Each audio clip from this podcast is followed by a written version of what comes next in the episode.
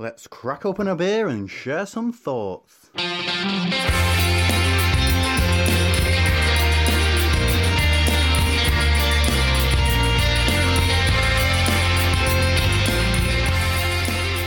Welcome to Opinions, and it's the Trappist special.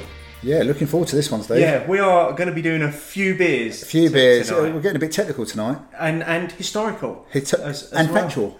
Yes, all, all the things that people want to listen to. Yes. all of the time. Um, and we have a beer in glass to, to start off with. We have, which uh, I think a few people have heard of by now. Yes, it's very much the beer of the moment, isn't it? Yes, so definitely. This is, um, this is the Tynt Meadow from um, the Mount Saint Bernard Monastery in in Coalville. Cheers. Cheers.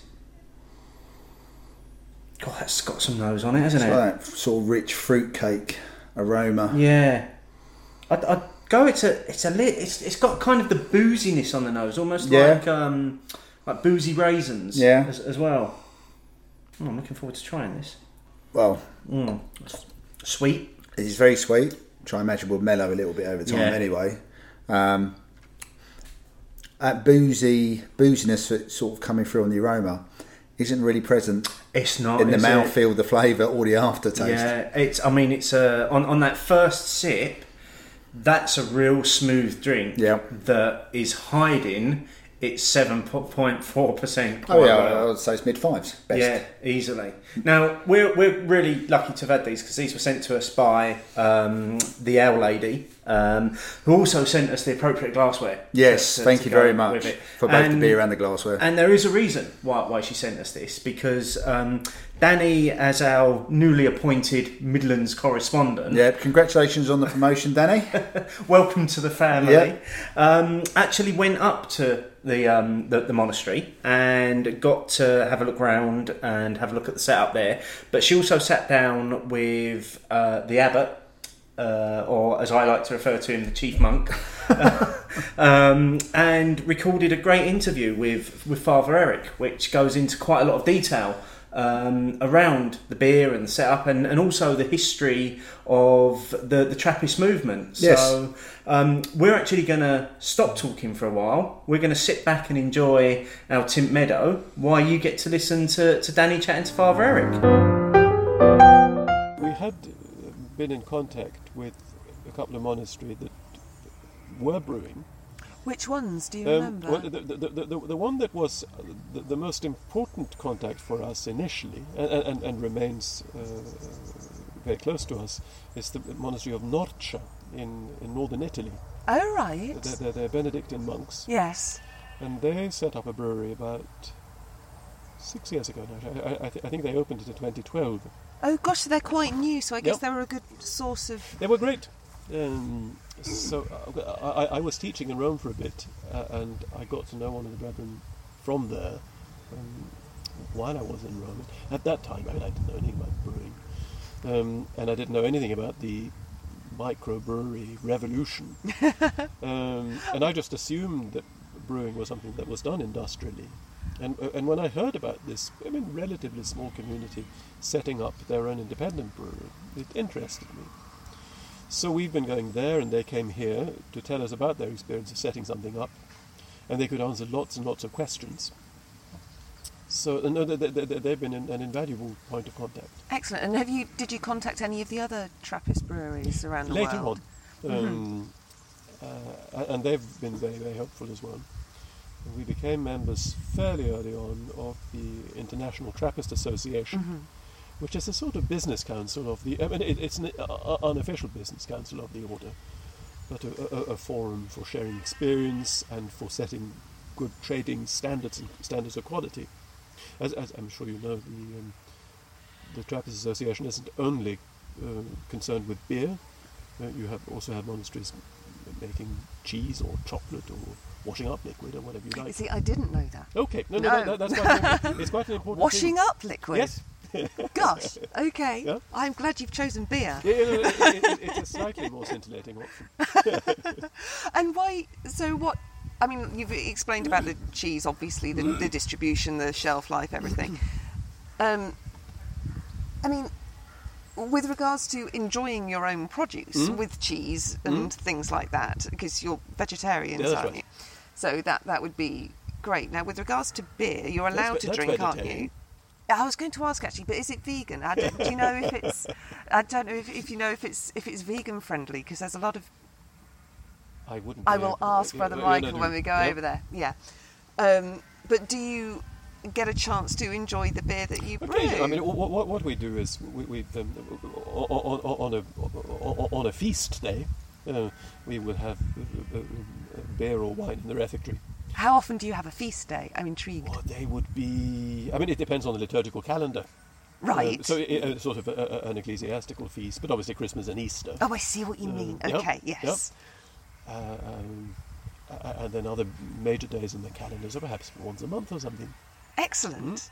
Because I was, I, I mean, I'm a total novice when it comes to anything monastic. Mm-hmm. I honestly don't know. Obviously, I've got all the preconceived ideas, but Yeah, not all of them are accurate. Eh, Possibly. yes, I'm sure. so I Well, would. preconceived ideas, I guess. I know, yeah, exactly. I mean, I did, I did a lot of Googling. Obviously, I've read your Wikipedia page. Okay. um, to do Well, my you know, research. that, that, I, I, I, I never have. to be honest, I wouldn't know how much of it is accurate No, anyway. I, I, that's why I don't read it. but read about the various people that have come to um, uh, be re- uh, be peaceful here, I suppose. Um, there's Sir Alec Guinness back in. Yeah, that's The right. 80s Well, I mean, apparently. he- he- uh, Sir Alec Guinness was a serial writer of autobiographies, so that he, he himself has How many provided lives did he have? he himself has provided various accounts of this. But in one of them, he says that he, he- he'd, he'd thought about converting to Catholicism for a long time, but before taking the plunge, he said he wanted to see the, the, the very worst of the church. So he came here. oh, charming! That was tongue in cheek. um, because he thought the Cistercians of the strict observance are bound to be awful. I was going to ask you, yeah, Cistercian. I didn't Yeah. know whether Cistercian or Cister. Okay, Hmm? Cistercian. Right, and you're the only one left in the UK, aren't you? Uh, Not in the U- in England. In England, there- there- okay. there- there's one in Scotland and one in Wales and Right. one in Northern Ireland. Oh, okay. Right, so you're the only one in England. But- And- uh, monastic names and denominations tend to be derived from place names, Yeah. as is the case for Cistercian. So, uh, um, what we refer to in our jargon as the mother house, uh, so, so where the order was founded, is a place called Citeaux in Burgundy. Oh, right. Um, and Citeaux comes into Latin as Cistercium. So a Cistercian is simply someone who hails from Cistercium. So, so, so- someone who has his origins at Citeaux.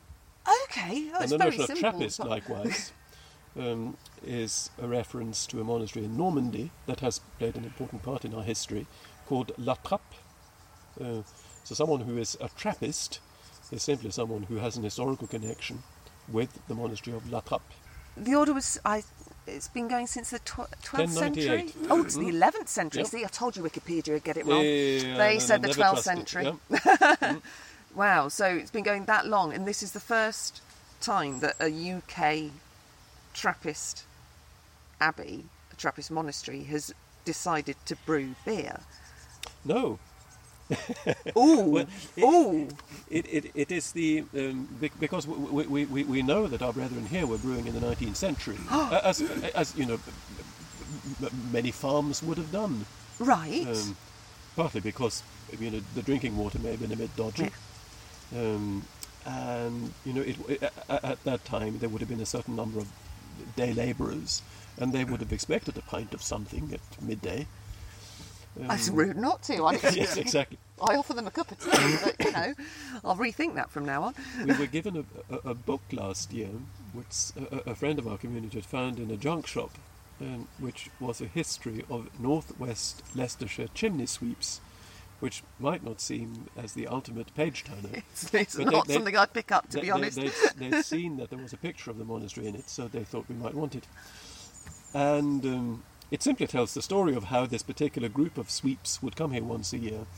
Um, but it says, just incidentally, that they were always very appreciative of the monks' table beer. ah, Um, so we, we, we, we have a, a, an historical reference um, to brewing at Mount St Bernard. And clearing out an attic recently, we found a couple of jugs marked guest house beer. Um, I found, so have you got them out and dusted them off and Oh yes. used them for the new brew? Not quite, but uh, I think they're on display in the guest house. Oh, fantastic! Oh, I couldn't resist drinking out of them if I was you. No? I'd have to. So we, so we, know that there has been brewing before, Mm-hmm. uh, but obviously at, at, at that point th- th- there wasn't such a thing as a Trappist beer gimmick. Yes. Um, but now, because the beer drinking community and people who love beer, I mean, the Trappist beers are revered. Uh, we love them, to be honest. Mm-hmm. So the excitement, the buzz around this, I don't know if you felt it on the press day two days ago, is it's quite. Yeah, people no, are it- very it, it, chuffed. It, it, it, it keeps astonishing us, really. And, and obviously, we're very happy that people are interested. You seem you seem remarkably relaxed about it. Now there are brewers launching breweries all over the place, Mm-hmm. um, who, I mean, it's a massive venture for them, and it's a big risk for them because it's, it's they stake everything on it. That's Mm-hmm. It's their business. Uh, this is what I was going to ask. I mean, do you feel the pressure of the other eleven Trappist breweries across the world? They've got such a reputation. Do you feel the pressure to be that UK Trappist brewery now? Everybody's so Yeah, I mean, excited the- the- about the- it. uh, I suppose we do to some extent, um, but uh, we've we've taken a lot of advice, including from the other Trappist monasteries. Um, we've had excellent advice in setting up our brewery, in organising our training, and, and in devising our recipe. Um, and we're fairly confident. We, we, we said from the beginning that if we're going to do this, we have to do it excellently. There's just no, no point in doing something which is half-hearted or w- w- w- which is not of excellent quality. I like the cut of your jib. So, um, and, and to be honest, given all the hard work, we, we spent five years preparing this, Oh, that's another going to be another one of my questions. Hmm? Yep. Hmm? Five years, gosh. and we've, we've taken the best advice we could get. And from the feedback we've had so far, we're fairly confident that perhaps what we've made isn't entirely unworthy. I can't wait to try it. Hmm? Um, with regards to the recipe, I'm Hmm? not going to ask you for a secret recipe, don't worry. But with influences, did you, or Brother Michael, or whoever's actually brewing it, did you, I don't know, take taste, uh, go around tasting different beers to gain We, we influence had from that? to do a lot of scientific testing. I'm sure you yeah, did. Yeah. But then ours is a life of mortification. Were there any? Do you remember any particular beers that you tasted and thought they've got it, or were there certain flavours you were getting where you just thought, oh, I'd really like to emulate that or have that in my beer? Well, obviously, what, what, what, what, what we've been aspiring to do is to make something which is new. of course. Hmm? Um, and we were, we've been most concerned with uh, trying to establish a style uh, and a programmatic decision we made fairly early on, again based on good advice. Um, the, I think it was the, the first meeting I attended of the, the, the, board of the of the, the brewery commission of the AIT, the International Trappist Association.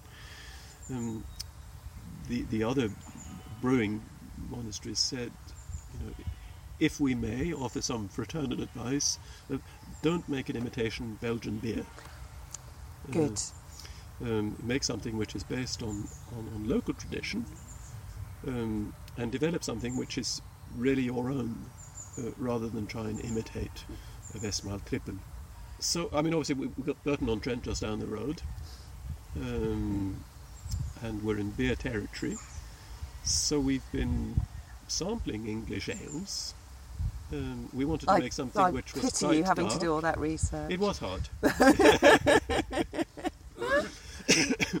we wanted to make something which was um, which was fairly strong, but not too strong, and um, something something that our, I think it was at Westvleteren that we were told this first, but we we liked it. Um, the brewmaster there said, "Remember, a good beer is liquid bread, not coloured water." Excellent, Hmm? excellent. So we wanted to make something which was substantial and nourishing, but at the same time that had a certain elegance. We've um, uh, to, to contextualize a little bit, you know, as we said earlier on, we- we're, we're part of, of a monastic tradition that goes back. I mean, in, in, in terms of of the monastic institution, it goes back 1600 years. Our order goes back 950 years. Um, and it has an aesthetic of its own. Um, uh, and there is such a thing as a, a Cistercian. You can recognize a Cistercian church or a Cistercian ruin. And one quality which is characteristic of, of Cistercian building, of Cistercian music, of Cistercian farming, is the quality of simplicity. Um, you know, in the 12th, 13th century, uh, people were keen on categorization and, and they, they, they articulated their ideals. And simplicitas was articulated as a Cistercian ideal. Now, to, to pursue simplicity is not to do something simply or on the cheap, uh, but a simple design, um, a simple construction, is rather a distillation of complexity. It's bringing something together, you know, in the way you construct an arch or you design a window uh, or you sow a field, which is so carefully planned and so deliberate that once you've done it, it just looks obvious. You look at it and you think, well, it just has to be like that. Um, so it has that quality of being obvious and of being beautiful. And we've sort of wanted to brew in that way. And what what's the beer called? I can't remember. It's called Tynt Meadow. Tynt Meadow, and why? Well, as you know very well, um, a lot of the Abbas, Trappist beers are named not after the monastery, but after the place. So, for instance, you know we have Chimay beer, but the monastery is called Notre Dame de Scourmont. Right. But the, the place where the monastery is built is called Chimay, and that goes for several of the others as well. We were told or advised very early on that uh, we wouldn't have the option of calling ours anything to do with Mount St. Bernard, given that there are already at least two very established beers called something with St. Yes. Bernard, and I gather they're quite protective of that, that particular turf. So people said to us, people in the know, just save yourself that that particular hardship of um, endless and um, issueless conversations. So we started thinking about the place. Our postal address is Coalville. We thought of Coalville beer, um, but we weren't entirely convinced. It doesn't have that elegance that you've been talking about. Nothing against Coalville, it's no, a no, no, beautiful place. and th- this particular area of the national forest is called Charnwood Forest, which is nice, but there is already a Charnwood brewery in Loughborough. And so one of the brethren came up with Tynt Meadow, which is, I can show you later if you like it. it, it, it it's a field just over that wall, um, which was the site on which our founders settled when they arrived in 1835. Brewing is only one of the things that we do. Um, we intend to brew to live, not to live to brew. Um, so ours will be a fairly limited production. We intend to brew once or at most twice a week. Right. Um, so we will have an annual production of, at first, of about a thousand hectolitres, and we would aspire to perhaps double that. And with regards to the brewing training Hmm? or anything like that, did um, who did did some of the monks go on courses? Did somebody oh yes, come here, or did and, just? and, and also, and, and, and, above all, the, the, the brethren who are involved in the brewing have been very carefully tutored. Um, a, a- a man who should be mentioned, who's been uh, really an essential part of this product, project, is a Belgian or Dutch brewmaster called Constant Keinemans, um, who has already uh, been a great help to one of our uh, sister houses in Holland, uh, the monastery of Zundert. Uh, he helped them establish their brewery, and he has been just brilliant uh, from the beginning. So he's he's helped us design the brewery, and and he supervised the training, uh, and, and, and and he is still, you know, our, our, our consultant. So when some something goes wrong, uh, we can ring him up. Uh, and, and he will come and visit regularly, Oh, and, that's and, and, and, fantastic. and also help you know to, to ensure a, a rigorous quality control. Are you just going to stick with the one beer, or would you consider doing different For, styles? for, or for, for, for now, certainly we'll stick with Yeah. the one beer. And I mean, again, as you know, it, it's a that, that, that, that would be a that, that would be a Trappist particularity that Mm-hmm. uh, you know a monster would tend to have one or two or three beers. I mean, I, I think it's brilliant that you know Orval has Yes. only ever had the one beer. Mm, I mean, th- th- th- th- there is a table beer that you can get on tap there, uh, but the, the bottled beer that you can buy an Orval is an Orval. Was it difficult to get permission to set up the brewery? I mean, there's Whose permission? oh gosh, anybody's the council. Uh, Just did you Okay, have to? Did you have to seek permission, regulation? We, we, we, we, we, we don't need permission from anyone other than ourselves. I, I, the, uh, the, the press agency that works for James Clay um, send me cuttings, and there's been quite a lot of, of, uh, of attention over the last couple of days. And I, I read on some site just this morning that uh, the monks of Mount St. Bernard have received permission from the Pope to open their own brewery. Now, the, the Pope, God bless him, hasn't actually had anything to do with this. so we can, I think that's we- we- commonly we- known as we- fake news. We, we, we, can, we can absolve him of any responsibility. um, so Don't know if he enjoys a tipple. but- Send him a bottle. Get his we, we, feedback. we, we, we could try. yes, exactly. So, but in the taking of any big decision like this, um, monastic life works very democratically. So, so it happens by vote, um, a vote of the chapter. If, if you've been to a, a, a, any cathedral or a, med, a, medieval monastery, you would have seen the chapter room. Um, the chapter is simply the community of professed members. Right. Um, and it's the, the chapter room is where we gather. Is it like a boardroom? It in is a bit. It, it, it is a bit like that. Okay. It was originally uh, the, the, the, the chapter as a human group is called after the room, and the room is called a chapter because it's where we meet each morning to read a chapter of the Rule of Saint Benedict. Ah, Um, okay. So that, that's the extension of sense. Um, so, um, for a big decision like this, you know, we spent a lot of time talking through everything, and you know, a- and addressing questions, anxieties, uncertainties, taking Cost. advice, exactly, yeah, and, and budgeting. And then, when we were ready, um, we gathered to take a capitular vote, so a vote of the chapter. And uh, the, the vote was very clear that it was what the community was. and there, there are. You're in production now, but Oh yes. Uh, uh, in fact, Father Michael is brewing as we speak. So fantastic. he's waiting for us there. Well, we can head over if you Yep. if you want to. Yeah, let's go ahead. Okay, so that was um, Danny uh, and, and Father Eric. Um, thanks again to, to Danny, who, you- who you can find on Twitter as the hour at the Hour Lady, uh, for going up and recording that for us. Um, I found that interview so fascinating. I thought it Um, was excellent. I, I, I also loved the fact that it, it sort of spun off to stuff about the actual Trappist m- movement, Yeah. Cistercians themselves, some history of the area. There was quite there was a lot in there in that twenty odd minute. It was, it was, it was brilliant. Yeah. um, yeah. I mean, there was, there were some real standouts. There's some nice little highlights, in, weren't in, there? in that. I, I particularly liked the, um, the absolute innocence of, of Father Eric um, saying that he didn't know anything about this microbrewery revolution that was going on. I know, I I, just thought that was so innocent. And sometimes I think, wouldn't it be lovely to live in that bubble? I think uh, one of the other things I liked was the fact that the um, the Trappists basically have a business council.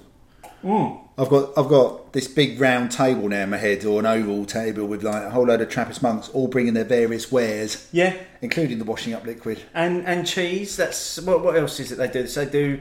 Um, they're known for doing beer, wine, cheese, and washing up liquid. Yeah, the the other quote I liked um, from from Father was the um, the one about uh, liquid bread rather than coloured water. yeah. I think I think that was I, brilliant. I, I think every every brewer should should go by that. yeah.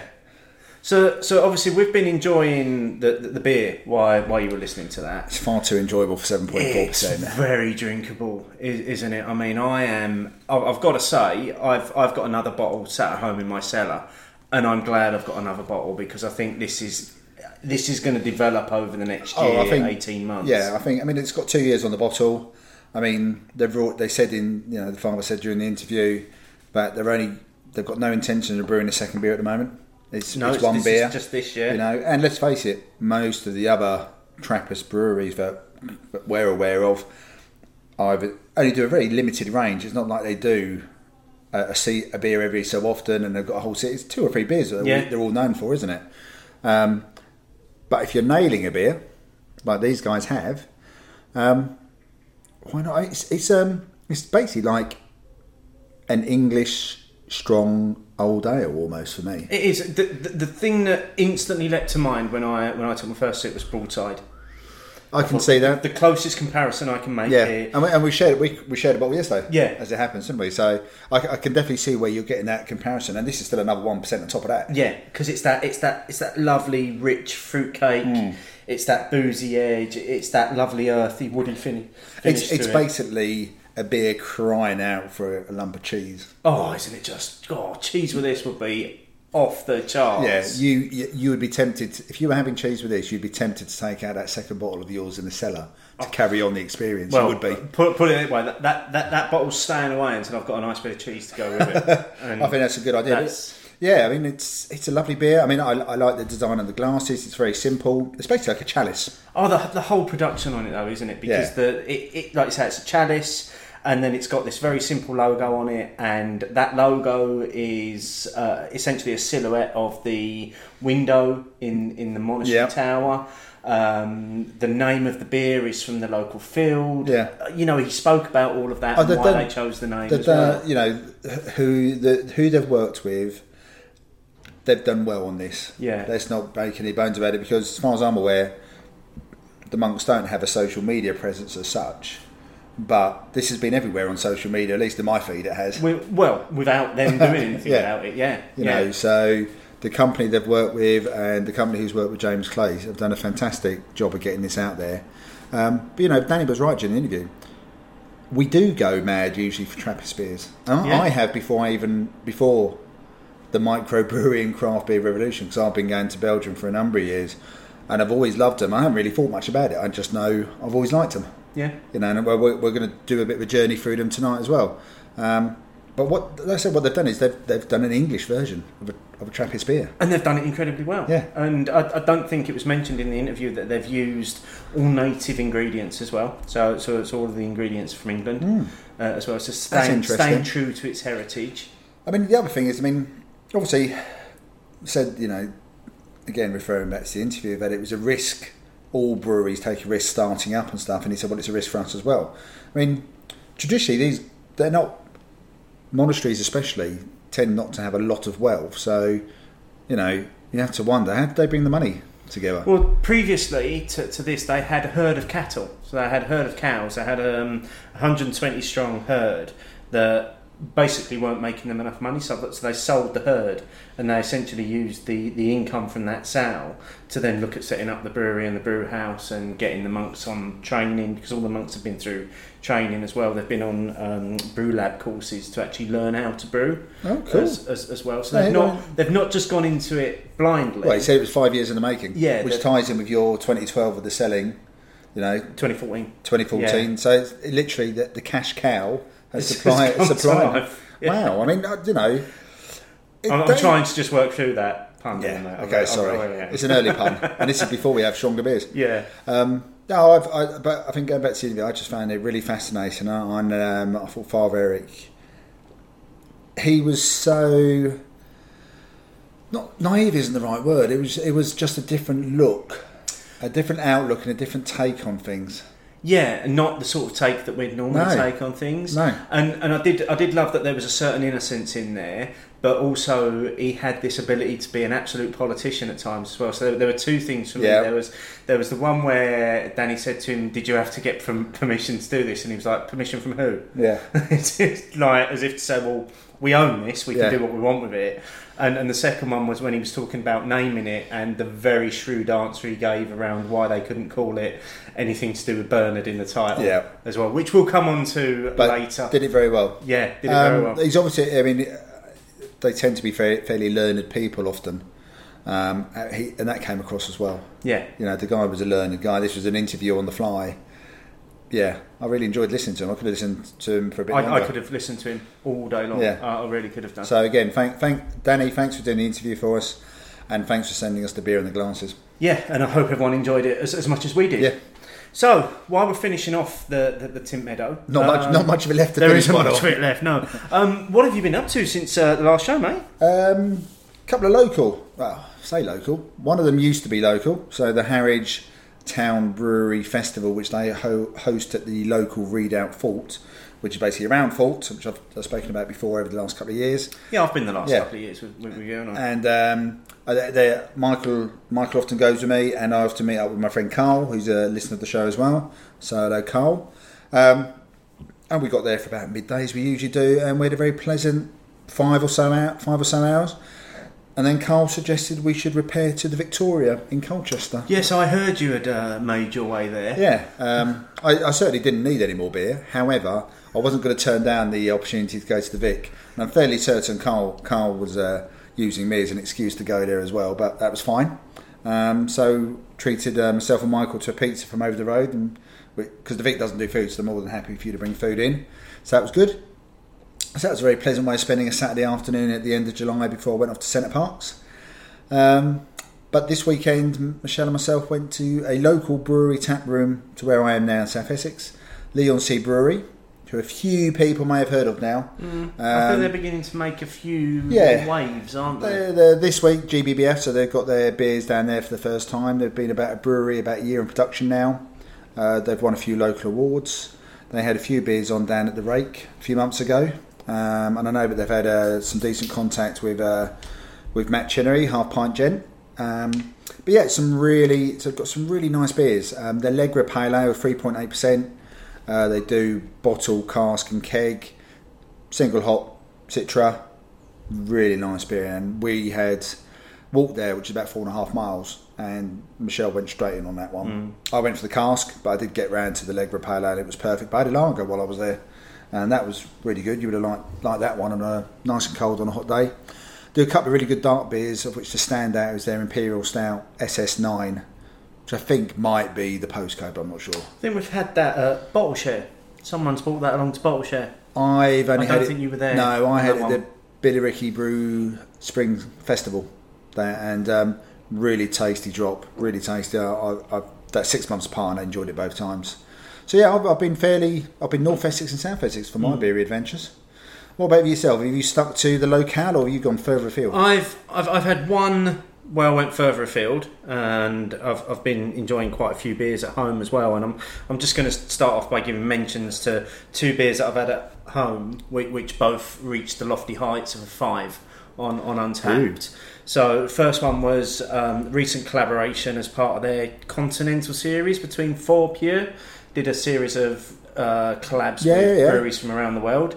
So they did one with uh, Bear Republic, which was a pure West Coast IPA called NorCal, and it was in a 500ml can, and it took me about 10 minutes to drink it. It was absolutely perfect. so you like you like that one then? I, I like that. Yeah, it was in terms of nailing the style. It absolutely nailed the style. It was about six and a half percent as well. Really drinkable, but all of that. And I think it, it, when I checked it in, I think the words I actually used were, "This beer reminded me of the beers that I drank when I fell in love with beer." Ah, no. So I remember seeing that comment. Yeah. you're checking there. It was it was spot on.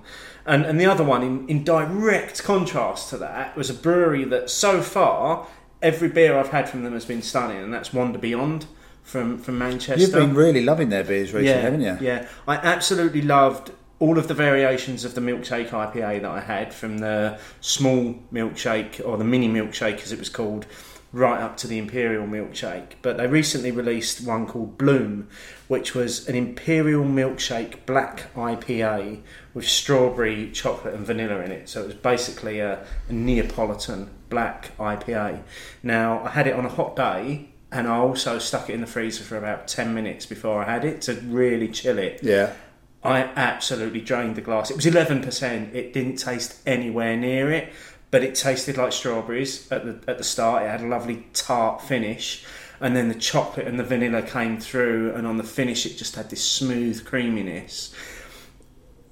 Black IPA or or, or, or stout, but it was just incredible. It was so drinkable. It sounded. I mean, it sounded amazing, and you because we obviously we, we caught up earlier this weekend as well, and you were talking about that one. So it's obviously one which is really stuck in your mind. Oh yeah, I was gutted to have only been able to got one can of it because it seems as though they've just released or recently released four new cans, but they seem to be in less quantity when than when they released their first four cans oh, Okay. earlier in the year. Now, I don't know if they've had some production problems or whether producing an 11% Imperial Milkshake Black IPA means you get less cans.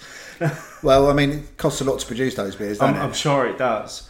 Um, so that's that's the stuff that I've kind of done at home. Um, and then away, I uh, was invited to the London Craft Beer Festival uh, this past weekend, which was held at Tobacco Dock in London. Now, obviously, full disclaimer there by, by saying I was invited, I was gifted the ticket by a, a press company called Fraser Communication, who got in touch and said, Did we want to go? What session would we like to go to? I happened to be free, so, so I went along to it. Now, obviously, I've gone on record in the past to say not a fan of the, the all in ticket Yep. I'm not sure that you get your money's worth.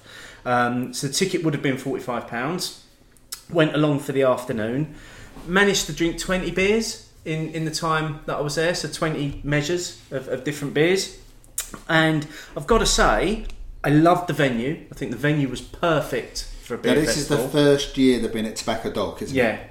yeah. they- There, were- there were a few pinch points uh, around the, the various locations within the dock, but despite the fact that the queue, when I first got there, was around the block, not once did it feel crowded in there. Mm-hmm. So it, it felt like there was plenty of room to, to move around. Which is good because uh, I didn't go when they were down at the Hoxton Circus, but I did go three times to Oval Space, yeah. and that always got hot and busy. Yeah, and and what this new venue allowed as well, because they, they obviously had the mix of they had some live music, they had some DJs there, but they were in separate areas, almost like in, in, in breakout areas. So although there was a couple on at a time, the music never kind of crossed over, and it wasn't too loud. Which again, in Oval Space, it was right in the middle, wasn't it? Yeah. Now I'm not sure whether on Saturday evening maybe the, the volume might have gone up a little bit on, on the music. Who who knows? They might have kept it down for the afternoon, but it certainly didn't deter from the festival. So so far, everything good as as, as far as I'm, I'm I'm concerned there. Now, as I say, I tried a few beers and there were six that stood out, of, of, of which five of those got a rating of four on on Untappd. That's, so not bad, that's not a bad hit rate. no, so I'm gonna I'm gonna shoot through those. First of all, the one that I didn't score, uh, well, I didn't certainly didn't score for was I tried this year's version of Fuller's Vintage Ale, which was the first time I've ever tried it on cask. Oh, you never tried it on cask before? No, but it was gravity pour, and I just thought it, it just felt a bit thin. So I'm I'm really gonna I enjoyed it, but I'm gonna reserve judgment on that until the bottles come out. later- Okay, because when they year. do it at GBBF, they usually have a slot when they release it. It's still drawn through a hand pump. Yeah, I would have rather it been drawn through Yeah. the hand pump. The, the other ones, um, so Jekyll and Hyde from Wylam, which was a double stout, incredible, dark roasted beast. Um, really enjoyed that. Five Points had a beer called Swinging the Axe, which was a Bretted coffee barley wine, Bretted coffee, barley wine. a, a mere eleven and a half percent. That was all. Yeah, it's perfectly drinkable though. Yeah. N- none, none, the Brett didn't really come through in it, but everything else just married so well. Um, staying on the, on the on the dark side of things, Wiper and True had a summer stout, which was only four percent, which was more black IPA than it was stout, which was absolutely perfect. Um, Thornbridge had an ice cream porter um, called Salted Caramel Lucaria. Oh, I've, had the, had- I've, I've had the strawberry Lucaria before. yeah, this was on cask, and it was incredible. The salted caramel was so dominant in the glass that after I finished it, I had to actually go and scrub my glass at the water station because I couldn't get rid of the smell of salted caramel. That's how that's how strong it, it was.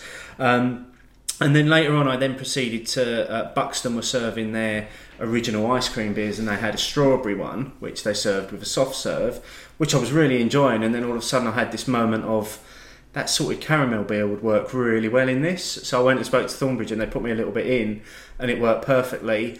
I proceeded to tell everyone, and then apparently it became a bit, it became a bit of a thing, and, and everyone was doing it to the point where they ran out of the salted caramel beer as, as, as a result. Dear oh But- oh dear. that was enjoyable. But the real standout for me was a beer from Wild Beer, which was called Et 2, which was a Brut IPA. Now, this is the kind of new Yeah, this is news to me. IPA that's on the scene. Now, a, a little bit of reading on it is that, that the Brut IPAs are much drier. They've got a much drier finish to them, more reminiscent of champagne and and, and Which is where the brut comes in. yeah yeah, um, and it was stunning. It was seven and a half percent, but it was so drinkable. It had the dryness. And it had it had that kind of juicy edge that you get from the New England IPAs, the New England style. So it's dry rather than bitter. Yeah, but it didn't have the sugary finish that I don't like about the New England style. Right. The dryness gave it more of a bitter edge, and it just worked. I, I mean. I haven't tried one, so I'm, For- I'm for me. looking forward to trying a few brut IPAs now. I think I'm definitely going to be on the lookout for them when they start hitting small pack. Yeah. Because part of what I wanted to do was obviously I was I was there on on the ticket, and I was like, well, I'm going to try beers that I wouldn't normally necessarily want to spend money on and take a risk. So I will try some of the stuff that's maybe a little bit different for, for me, and that that was I, I went in there looking to try a brut IPA because I've heard people talking about them, and I was happy that I did because it, I came out and I was so happy. Cool. So yeah, so, so that's that's just about that's about it for me. I mean, Saturday pretty much finished me off. To be Oh, I was going to say. I mean, I, I did actually. I popped into. You know, we said on the last show about very sadly about Ales by Mail Oh yeah, closing yeah. down.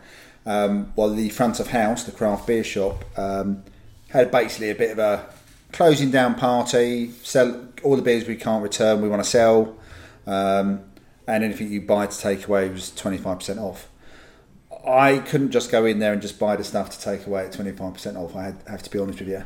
Um, and I had a couple of hours spare Thursday night when they were still doing the closing down a week or so ago, and I had a few beers in there with them and spoke to a couple of the guys, a couple of the regular customers and the guys behind the bar and stuff. Had a really nice time there actually. So still very sad to see it go. Um, but yeah, there was a standout beer for me that night. I ha- finally got around to having the uh, Baltic Porter, Okay. the Five Points Brewing Company, along with um, they did this with uh, Yellowbelly from Ireland. Oh, oh yeah, yeah. Um, now I, I gave it, I rated it very high. and I gave it a four point two five, which oh, that's praise indeed from you. I bought a can so that uh, Michelle could try it. She went in there with a five. Okay, and I, I think you've you've got a can of it for me, haven't you? Which Yes. I'm, I'm yet to try. Yes, um, like I said, I thought it, it was an absolutely banging porter. What I tell you, what was so good at for me is that as much as I like everything that people are doing differently, especially with porters, about the different flavors and the sweet flavors, and you did your blending to get another like three different flavor ice cream almost. Sometimes I just want a porter. Hmm? And I felt that this sort of just ticked all those boxes and was much more straight down the line, but still absolutely fantastic. So if anyone sees it, don't pass up the chance to I'm looking forward to trying that. Now, so we've finished. Um, yeah, we finished that beer about two minutes ago. Tynt Meadow. Uh, final thoughts on that? It is superb. Um, I haven't got a bottle to age, so I'm going to have to wait for the when they do their next release. There are still plenty of the first bottles. Oh, in that case, I, need, I think I do need to get hold of another, another couple to go into the beer cupboard. Um, like I said, I just found it a superbly drinkable old old English ale. Yeah. That's what it felt like.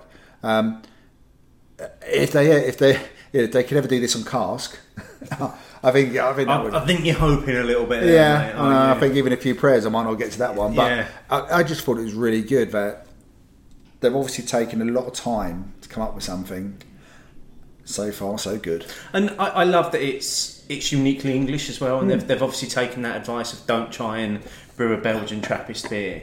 Stay true to your roots. Yeah, and, and almost it's almost like someone said, "Look, they've nailed it already. yeah. Don't bother." Don't bother. Yeah, I I am looking forward, especially with that gobletty glass that, that, that comes with it, to actually sitting with a glass of that in the winter, and and just as a real mm. sipper. And and pretend you have a fire, Yeah, yeah. Maybe maybe start a fire in the garden. or get one of those screenshots on your big TV. Yeah. just a fire like. And turn know, the radiators up. Yeah, there you go. and make it believe like yeah yeah so i'm looking forward to trying that again um, really good stuff so we're moving on to the second beer on our trappist adventure this evening and uh, Um, it's another Stone Cold classic, what have we got here Orval. okay so And if I'm not the, the the Trappist brewer who do this one, and you'll go into a bit more detail anyway. This is the only beer they do, isn't it?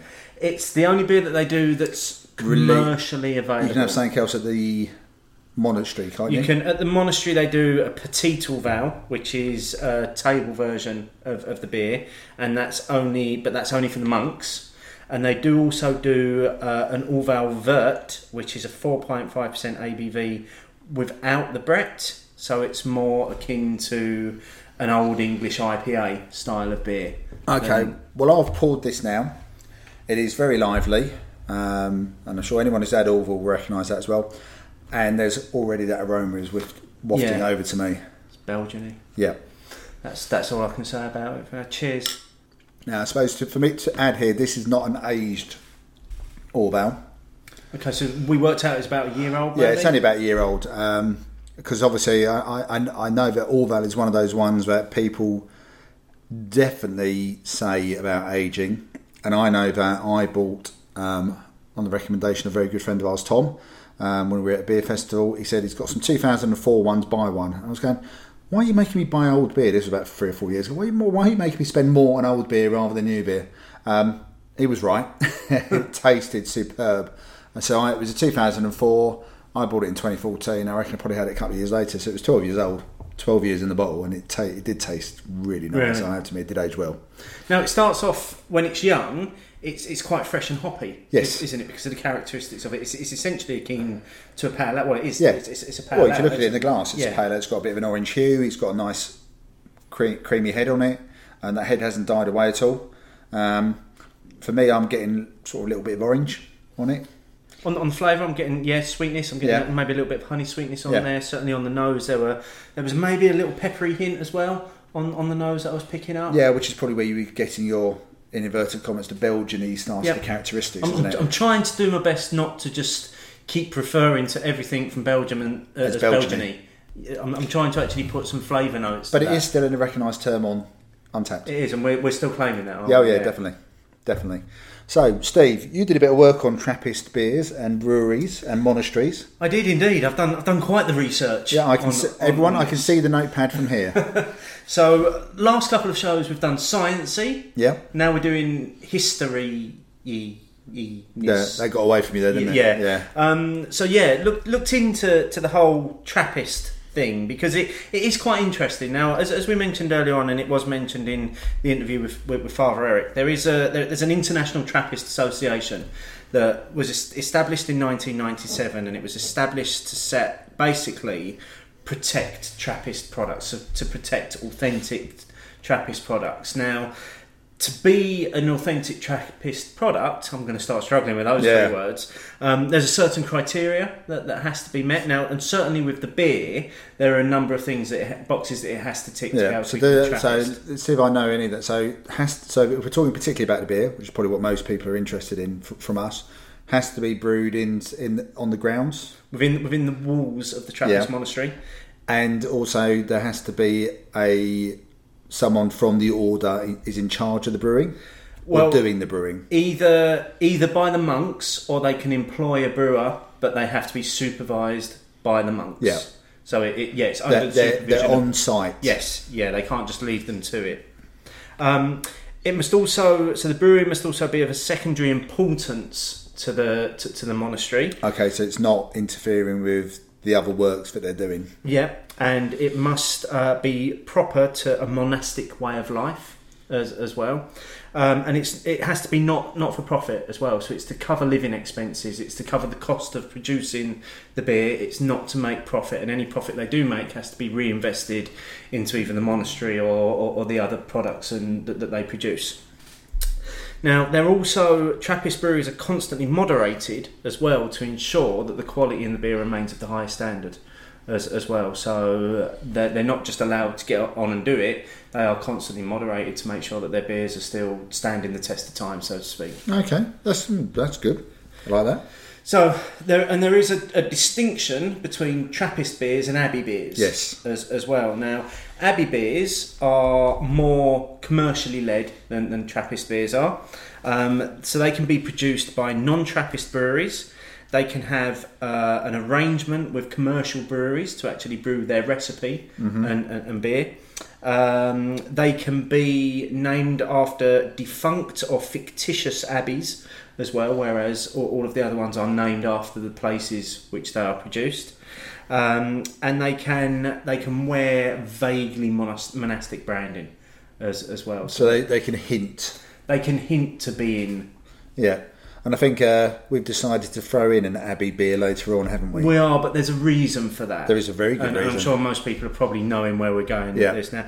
Now, now, so currently there are 12 recognised Trappist breweries in the world. Um, Mount St Bernard being the 12th Mm-hmm. in, in, in the UK. The others, to give you a quick rundown, are, and people are going to love the pronunciation. Here we go. So here we go. So you've got Brasserie de Rochefort, uh, which is in Belgium, which was established in 1595. You've got uh, Brouwerij de Trappist von Westmalle, Belgium again, 1836. Brouwerij of Westvleteren or St Sixtus, depending on, on, on what you want to refer to the abbey as, again in Belgium in 1838. Bières de Chimay, Belgium, 1863. Brasserie de Orval, Belgium, established in 1931, but brewing history goes back much longer on the site, Yep. which we'll come on to when we do the history of Orval. Uh, de Saint Benedictus de Achelse Kluis, which who produce Achel. okay, yeah. Uh, again in Belgium, established in 1998. Brouwerij de Koningshoeven, who produced La Trappe from the Netherlands in 1884. Stift Engelszell from Austria, 2012. St Joseph's Abbey in Massachusetts, USA, 2013. Brouwerij Ab Maria Toevlucht, which is Zundert, Netherlands, 2013. And Tre Fontane, Italy, 2014. Okay, so the roots were very firmly in Belgium then. Yeah, and there is one other, um, which is a German Trappist brewery, uh, M- Mar- Mariawald, uh, but they haven't produced beer since 1953. Oh, bit of a hiatus then. Yes, so that's that. That's basically So they're, they're bit- the only 12 breweries in the world that are allowed to produce beer that will carry the label of an authentic Trappist product. But only 11 of them are currently brewing. no, 12 are currently brewing. The, the German. The German is number 13. Right, okay. I mean, that's quite a small field, isn't it? It is, and, and, and like you say, considering that, uh, well, over half of those are from Belgium, it, it means they've, they've got that market cornered. Yeah, but I mean, that, that for me, that's those those. It feels like those uh, monasteries have definitely influenced the Belgian beer scene, though. I, I think so, and I, I, and we will come on to that because I think um, when we get onto the Westmalle in particular, I think they are responsible for the name dual and Tri- triple. tri- yeah. it's it's they were the first brewery to actually use those terms Yeah. in relation to their beers. Because it's uh, based on their strength, wasn't it? Yeah, so that so they have essentially that they could be given the creation of a whole style. Yeah. Yeah, I'd agree with that. Um, that's fascinating. I mean, that's fascinating, isn't it? Because I mean, I've always associated the Trappist brewery movement all solely with Belgium. Same here, and and when you start hearing that they've got one here and one there, Yeah. and there's there's one in the states, Yeah. and now there's one in the UK. Obviously, I, I I would have thought that you've probably got Trappist movements because again, it was mentioned in the interview. He said, "No, we're not the only one in the UK. We're the only one in England. Yeah.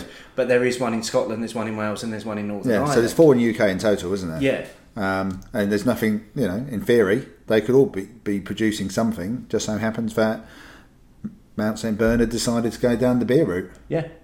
I'm pretty happy they did, to be honest. I, I'm very happy they did. Um, I mean, it's great to be able to get a beer of that caliber now now available Here. locally. Yeah. yeah.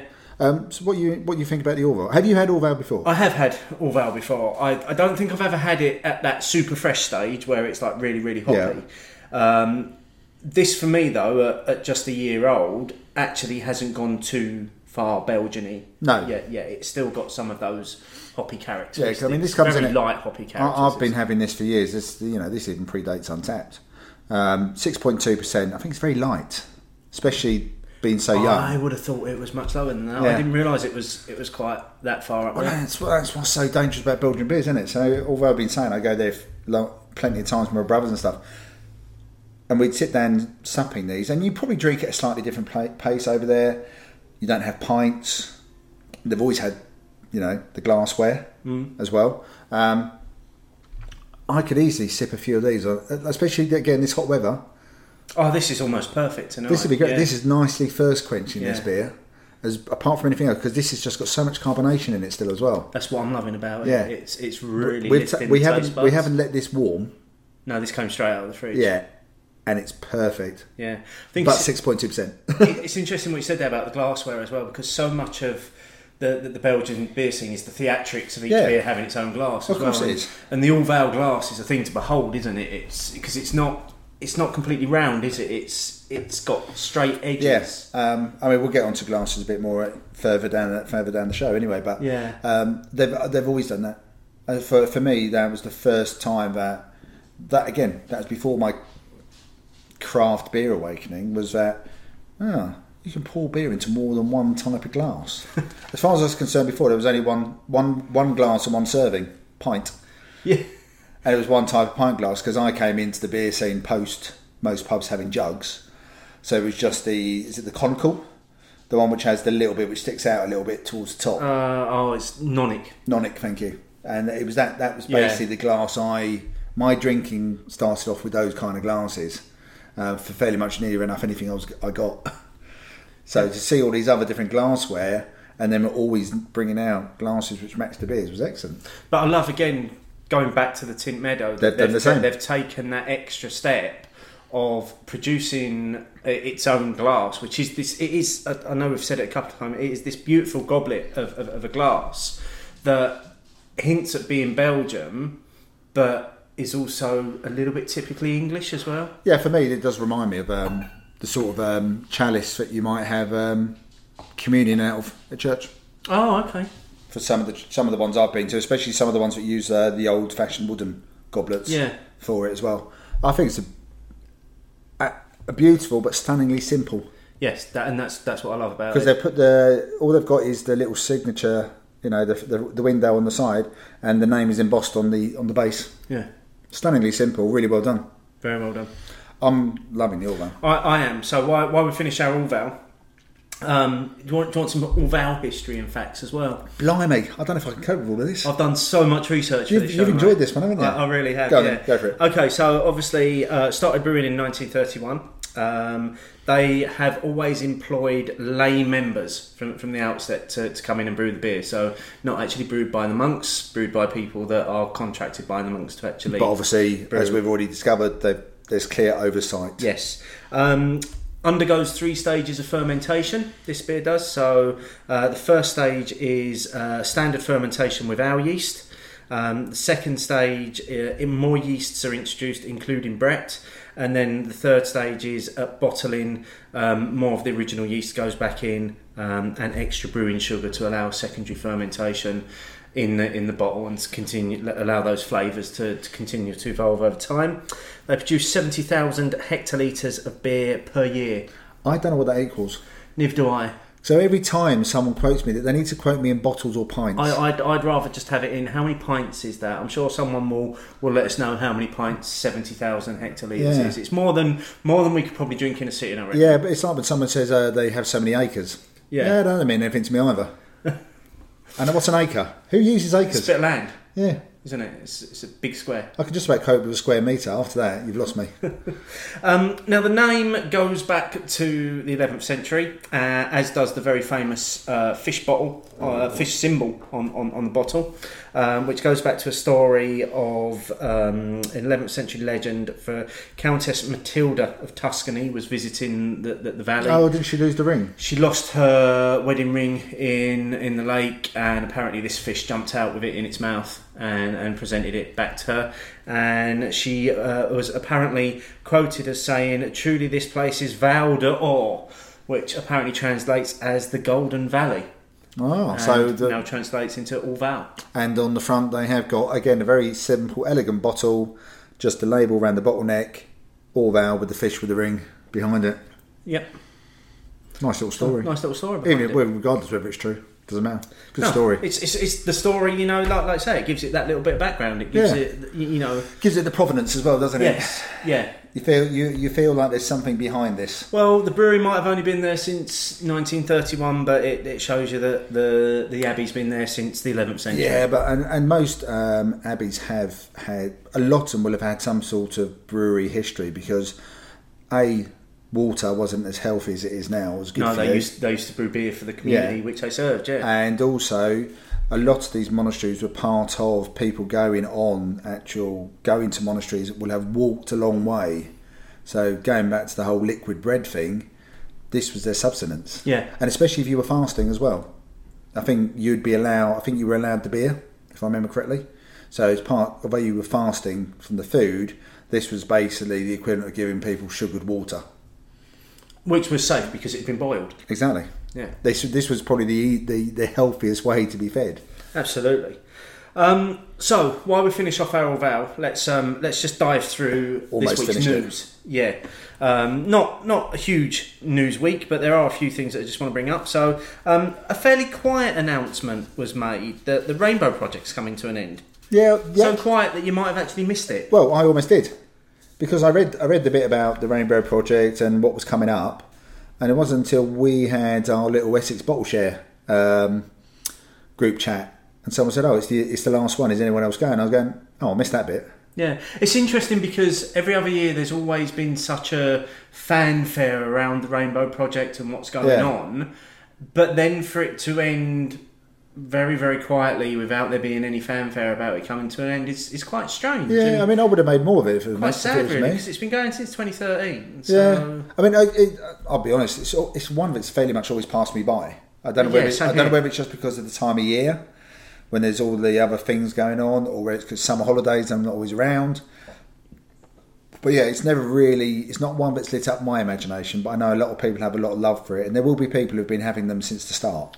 And and let's let's never forget that were it not for the Rainbow Project, we would never have had Yellowbelly. In which case, then just that on its own is worthy of that project having Yeah, gone on. yeah. Um, why do you think it's finishing? The only thing I can think of is that collaborations in 2013 weren't really so much of a thing because they, they they always themed it, didn't they? There was a theme. Yeah, there was always it was either with It was uh, either the style or there was colours. from a, from from a certain country or that sort of thing. Um, yeah, But I think collaborations over the last couple of years have just proliferated so much that perhaps it just doesn't have the same feel to it. Perhaps it's just time as well. I mean, Siren are the driving force behind it, aren't they? they always have been. Yeah, Um, and they're getting bigger, pulling all these breweries together, the logistics behind it. It's got to be hard work. Well, if, if you look back, what, just over maybe the last nine months, we've had Fuller's and Friends, Yeah. which was available everywhere. On- Once it eventually found its way into Well, I think you can Waitrose. still get it online at Waitrose. You, you can still get it in store at Waitrose for a tenner a box. Oh, right, okay. Um, you've had uh, the series that you had recently, the Northern Powerhouse Yeah. series as, as well. Um, and now we've got, um, linking into the next news story, segue, um, is the uh, North Sea Bridges Project 2018, which is a, a collaboration between a series of Scottish breweries and their Scandinavian counterparts. So this is a series um, of uh, beers produced by from Scotland, Black Isle, Fallen, Farlan, however we're pronouncing that one now, Fierce Beer, Fyne, Pilot, and Six Degrees North, who have all been paired with uh, Amundsen, Bi- Bibliotech, Giant Bitter, Dugges, Rocket, and Tootle. Um, so these beers are due to be released in. There's no so, so there's no brief to these beers. It's just the brewers get together and they just say this is what we're going to brew. This this is what we feel like brewing. Uh, no theme to it or anything like that.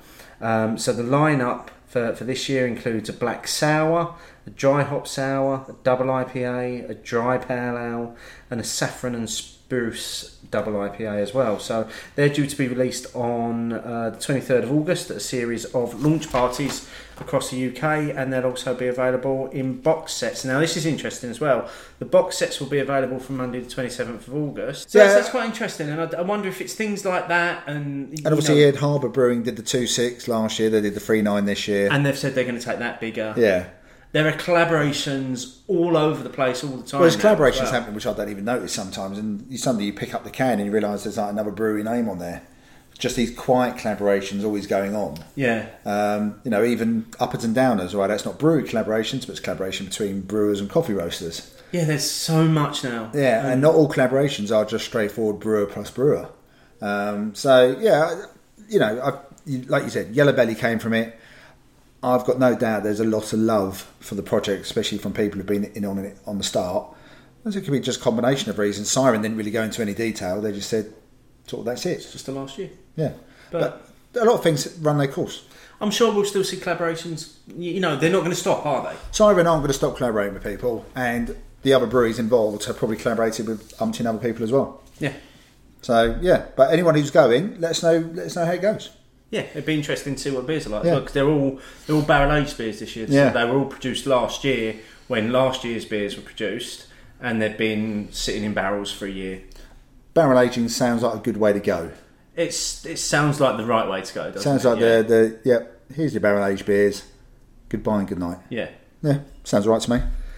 Um, Cloudwater have unveiled a new tap room in Manchester. Did you know they were doing a new tap room? Because I didn't.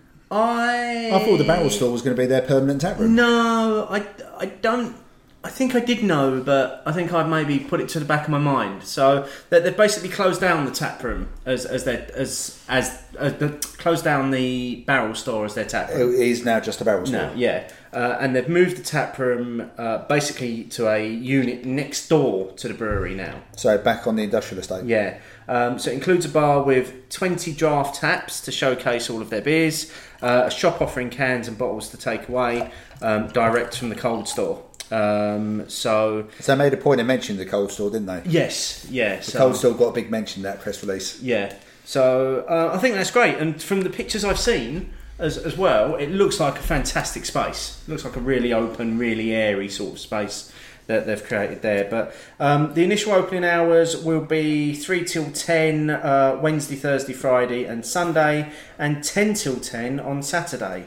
Um, and then finally, we've got um, a charity craft beer festival uh, returns to London this sum- this September. So this is Craft Beer Cares, um, and it will be held on the 29th and 30th of September at the Hackney-based London Fields Brewery, uh, featuring over 20 pro- uh, breweries from around the world, including Beavertown, Cloudwater, and Modern Times. Proceeds from the event will be donated to London-based anti-violence charity Art Against Knives. So tickets are twelve fifty per person per session, and for that you get a branded glass and eight beer tokens. That doesn't sound too bad, That does doesn't it? sound bad, too bad at all. And it's, I mean, you know, unless you've again, unless head has been buried in the sand, knife crime in London's been a very hot topic over the last Yeah, six to nine so. months. So anything they can do to improve that situation, either for the victims or hopefully the education and go down the preventative route, has got to be a good thing. Absolutely, I- I, think it's great that the money's going to go back into it. So we'll put a link to the, the, the tickets in the show notes. If that's your sort of thing, you want to go along, have a good day drinking beer, and probably have a pretty good time meeting people as well. Get yourself a ticket and let us know how it goes if you do go along. So we've finished the Orval. The Orval was finished because you were doing all that talking. You you you smashed your way. Yeah, through I smashed my way through it. I've I've always liked loved Orval, and having it that cold on what is another hot sticky day again was gorgeous. Just worked Really really, enjoyed well. it. Yeah, I, I and I think it worked as the perfect counterpoint to the Tynt Meadow that, that we had up front, being that kind of strong, very English style ale, and maybe quite a nice bridge to the next beer that we're about to be drinking, which takes us um, into the world of the Double. Is it Double? Yeah, it double. I always say double just because it's got just because of the spelling. It just feels like I shouldn't say double. okay. Um, Let's go with Double then. Let's go with double. I'm sure somebody will tell us we're wrong. Oh, if there's probably there's probably a third or fourth option. We are wrong. And as you're pouring that, let's get in to this week's question. Opinions, opinions, opinions, opinions. Which was glassware. How important is it to get it right? Now, you didn't think this poll was going to get any engagement, did you? I said traction might be quite low. Okay, so we got 564 votes, I know fuck all. which is which is up there as one of our most popular ever polls that, that we've done. Um, we gave people two options. We gave uh, vital it impacts on flavour, uh, which 62% of people voted for, and then 38% of people voted for it's just the glass. Now, the first comment that we had back is going to lead us on to our next tasting Yep. as, as well. So from Daisy at Daisy underscore Tennell, Have you ever tried the same beer in a variety of glasses? I did this as part of a beer cider HQ course, and it was an eye opener. So what are we doing right now? Well, we've decided that we didn't have enough strong beers to drink. So we have basically used Daisy's very good suggestion for our own purposes. Okay, so it's Daisy's fault. What's about to happen? Yeah, so any anything which goes wrong, anything we say wrong from here on, it's Daisy's fault. Um, so we thought, okay, that's actually I haven't done it. No, I haven't done it either. I've done vertical tastings with different beers in the same glass. I've done variants, but I've never done the same beer side by side in two very different glasses. So we had to keep with the Trappist theme, Yeah. which is why we got the Westmalle uh, Double. So we've got three bottles. of This to split between four glasses. So two fairly bulbous-like glasses. So picture the Delirium Tremens glass, and then we have an American pint glass. just a straight edged glass. Yeah. And and we're, we're doing this to see firstly if there's any major aroma differences, and clearly presentation wise, you can already see which one's looking best. Oh yeah, Um, by all accounts, it won't impact on the flavour, um, but it's all going to be around the other senses. So it's going to be around the aroma, and it's going to be around what we're seeing visually as well. and I have paid attention to the bottle as well. Um, you may wish to taste the yeast separately.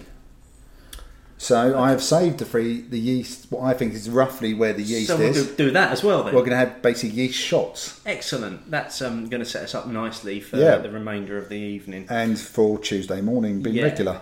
So while you're finishing pouring that, let's have some facts about Westmalle. More research. So they've been brewing since 1836. Um, they were founded initially in 1794, but they were first recognised as being Trappist in 1836. Uh, initially, the beer was brewed uh, only for the monks in, in the monastery. It's very selfish. Um, and it's been commercially available since 1860 as, as well. So this is possibly the maybe the uh, one of the oldest beers that, that, that's been available that we're drinking this evening. Um, now, as we said earlier, Westmalle have been attrib- attributed with introducing the terms double and triple to beer, um, which basically I think you mentioned s- used to signify the strength of the beer, and I think it was originally simply by the number of X's Yeah. had been chalked on a on, on a cask. yeah, because we beer. actually had over here. We used the X's, didn't we?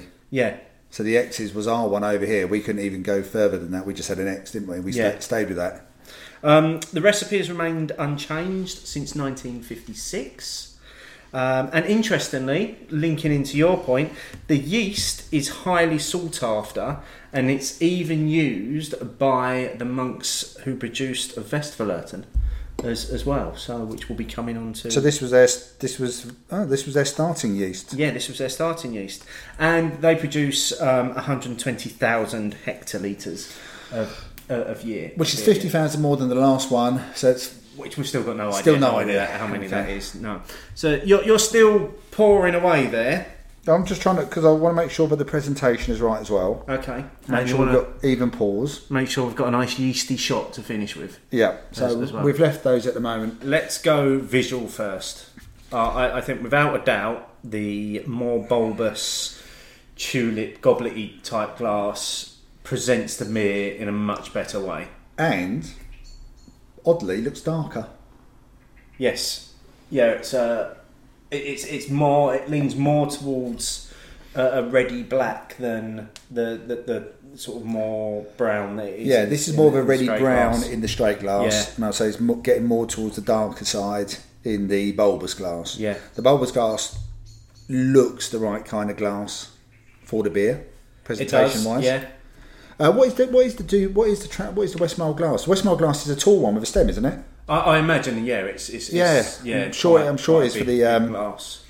So, if I have a quick look while we're talking about this, is there any any more facts on this, or we we done No, with no, no, I think we're, we're, we're done with facts. We're, we're in. You can have a few more Trappist facts if you like. Go on then. I, I've not quite finished there. So, some history of the Trappist order. Um, originated in the Cistercian monastery of La Trappe in France. Uh, by 1664, the abbot of La Trappe felt that the Cistercians were becoming too liberal, and he introduced strict new rules in the abbey, which over time have, have been revived. Um, however, a few fundamental uh, tenets remain that monasteries should be self-supporting and self-maintaining. I'd love to know what they, they were doing to become classed as liberal. Yeah. Maybe drinking too much of the beer that they were producing. Um, and in terms of particularly again for what we do here about the beer, monastery brew houses have existed since the Middle Ages and were used to feed the community to help with self-sufficiency and to obviously give them safe drinking water. Yeah. It so again, similar sort of principles as Yeah. the general principles, isn't it? yeah, Okay, so should we go for a smell of both of these? yeah. Let's let, let's do it. So go with the bulbous glass Yeah. first of all. Getting maybe slightly coppery notes on there. Yeah. Almost a quite sharp coppery notes actually. Yeah, maybe the slightest hint of caramel.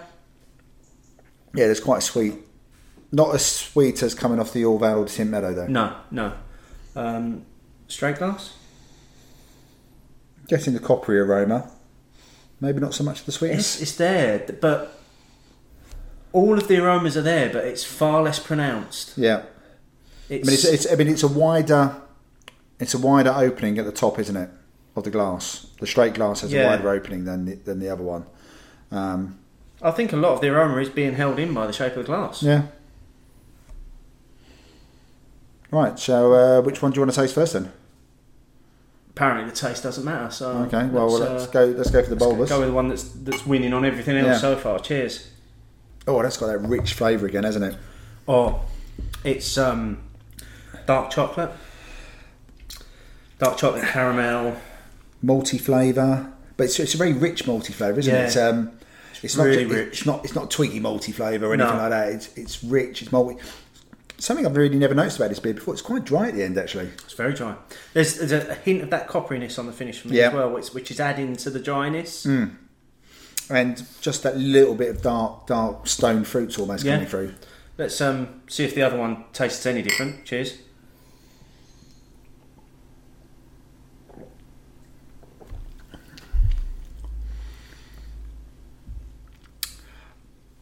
For my palate, I'm not getting much of a discernible difference there. I, I think taste wise they're identical. yeah, I think everything else is in how it looked and, and, and the smell of it. yeah. Um, I think aesthetically, the bulbous glass wins hands down for this type of beer. Yeah. For me, um, the aroma was more pronounced, but on the on the actual taste, which let's face it, is probably the most important bit. Um, I couldn't really taste much of a difference. No, no, I couldn't. But I, I- think I think if we go back to obviously the bulbous glass, which is giving us a lot more aroma as we're drinking it, what you are getting is as, as, as you're, you're tasting it, you are getting those waves of aroma Yeah. coming through as well. Whereas, so you're using more than one sense at the same time. aren't yeah, you? which is which is maybe just heightening the experience What- just a little bit. interesting. So going back to what I was saying about my early trips to Belgium and stuff, I actually wrote a letter to. Um, I suppose it was beer still. So the quarterly publication from CAMRA, wondering why um, we were so behind places like Belgium with regards to glassware. Um, because I thought that was the, the whole theatre of serving the beer and the amount of different types of people I saw in Belgium sitting outside bars in squares drinking the beers. It was a really nice mixed crowd. And also, I'm convinced that I drink slower out of this kind of bulbous glass than I do out of a straight glass. The straight glass, which I can put my whole hand around, immediately I'm pint, pint pace, and I have a fairly set pace for pints, almost regardless of what's in the glass. Whereas I think for these, they lend itself to sip and savour. The uh, bulbous for the people who can't see. I think that lends itself more towards how you would drink maybe an impy stout or a barley wine as well, because certainly if I was drinking one of those at home, I wouldn't think You wouldn't I pour in a straight glass, would you? I wouldn't put it in a in a straight glass. No, I would go for that big, oversized brandy glass that I talk about that Yeah. I always serve my MP stouts in. Because I want that little bit of home theatre, Yeah. and and also because I know it accentuates the aroma because because it holds the aroma in the glass and you can And swirl also, it around. And, if you are heating it through the base of your hand as well, that that will add to it. But you know, I, I would definitely drink the straight glass quicker. So this is an American pint glass. So anyone who's got any doubt about that, basically it takes, I think it's uh, just probably about 360 milliliters worth of liquid. It's a good size for a 330 or a 355 if it's an American can of like a pale ale. These are lovely glasses for that kind of beer. The sort of ones where you do want to quite, you're not doing a sup and a Yeah. sip. You're having a bit of a gulp. It's a beautiful glass for that. Whereas the bulbous glass and the other sort of glasses and chalices and stemmed glasses, like I said, especially you see in Belgium, I think really do lend themselves, and it just makes the beer look something different, something better, something bigger. And it took it took the UK a long time to co- cotton onto that. It did, and what was the beer that changed it all? I don't know, Punk IPA. Stella. What were their chat? They're one of With, their, with their with their chalice glass. yeah. Oh, was it the first one? I, d- I don't know if it was the first one, but it's certainly the first one that I remember it being a thing that they that they made. Oh, they made it a thing as that well. they didn't made it a thing, and there was theatrics around it. Um, and I, I think y- y- you know that was way way before we had craft beer bars selling beers in tulip glasses. Yeah. So I, I, you know, again, congratulations to anyone who brought him over. I'm going back to the whole thing about Daisy. I mean, obviously, a lot more difficult for us to do it. But I wonder if you were blindfolded, so you couldn't see how the beer looked. You, but you'd feel the glass. You'd feel the glass still, but I don't think there's any way of, of doing this blindfolded unless you've got you're not using your hands and somebody's actually feeding you the glass as well.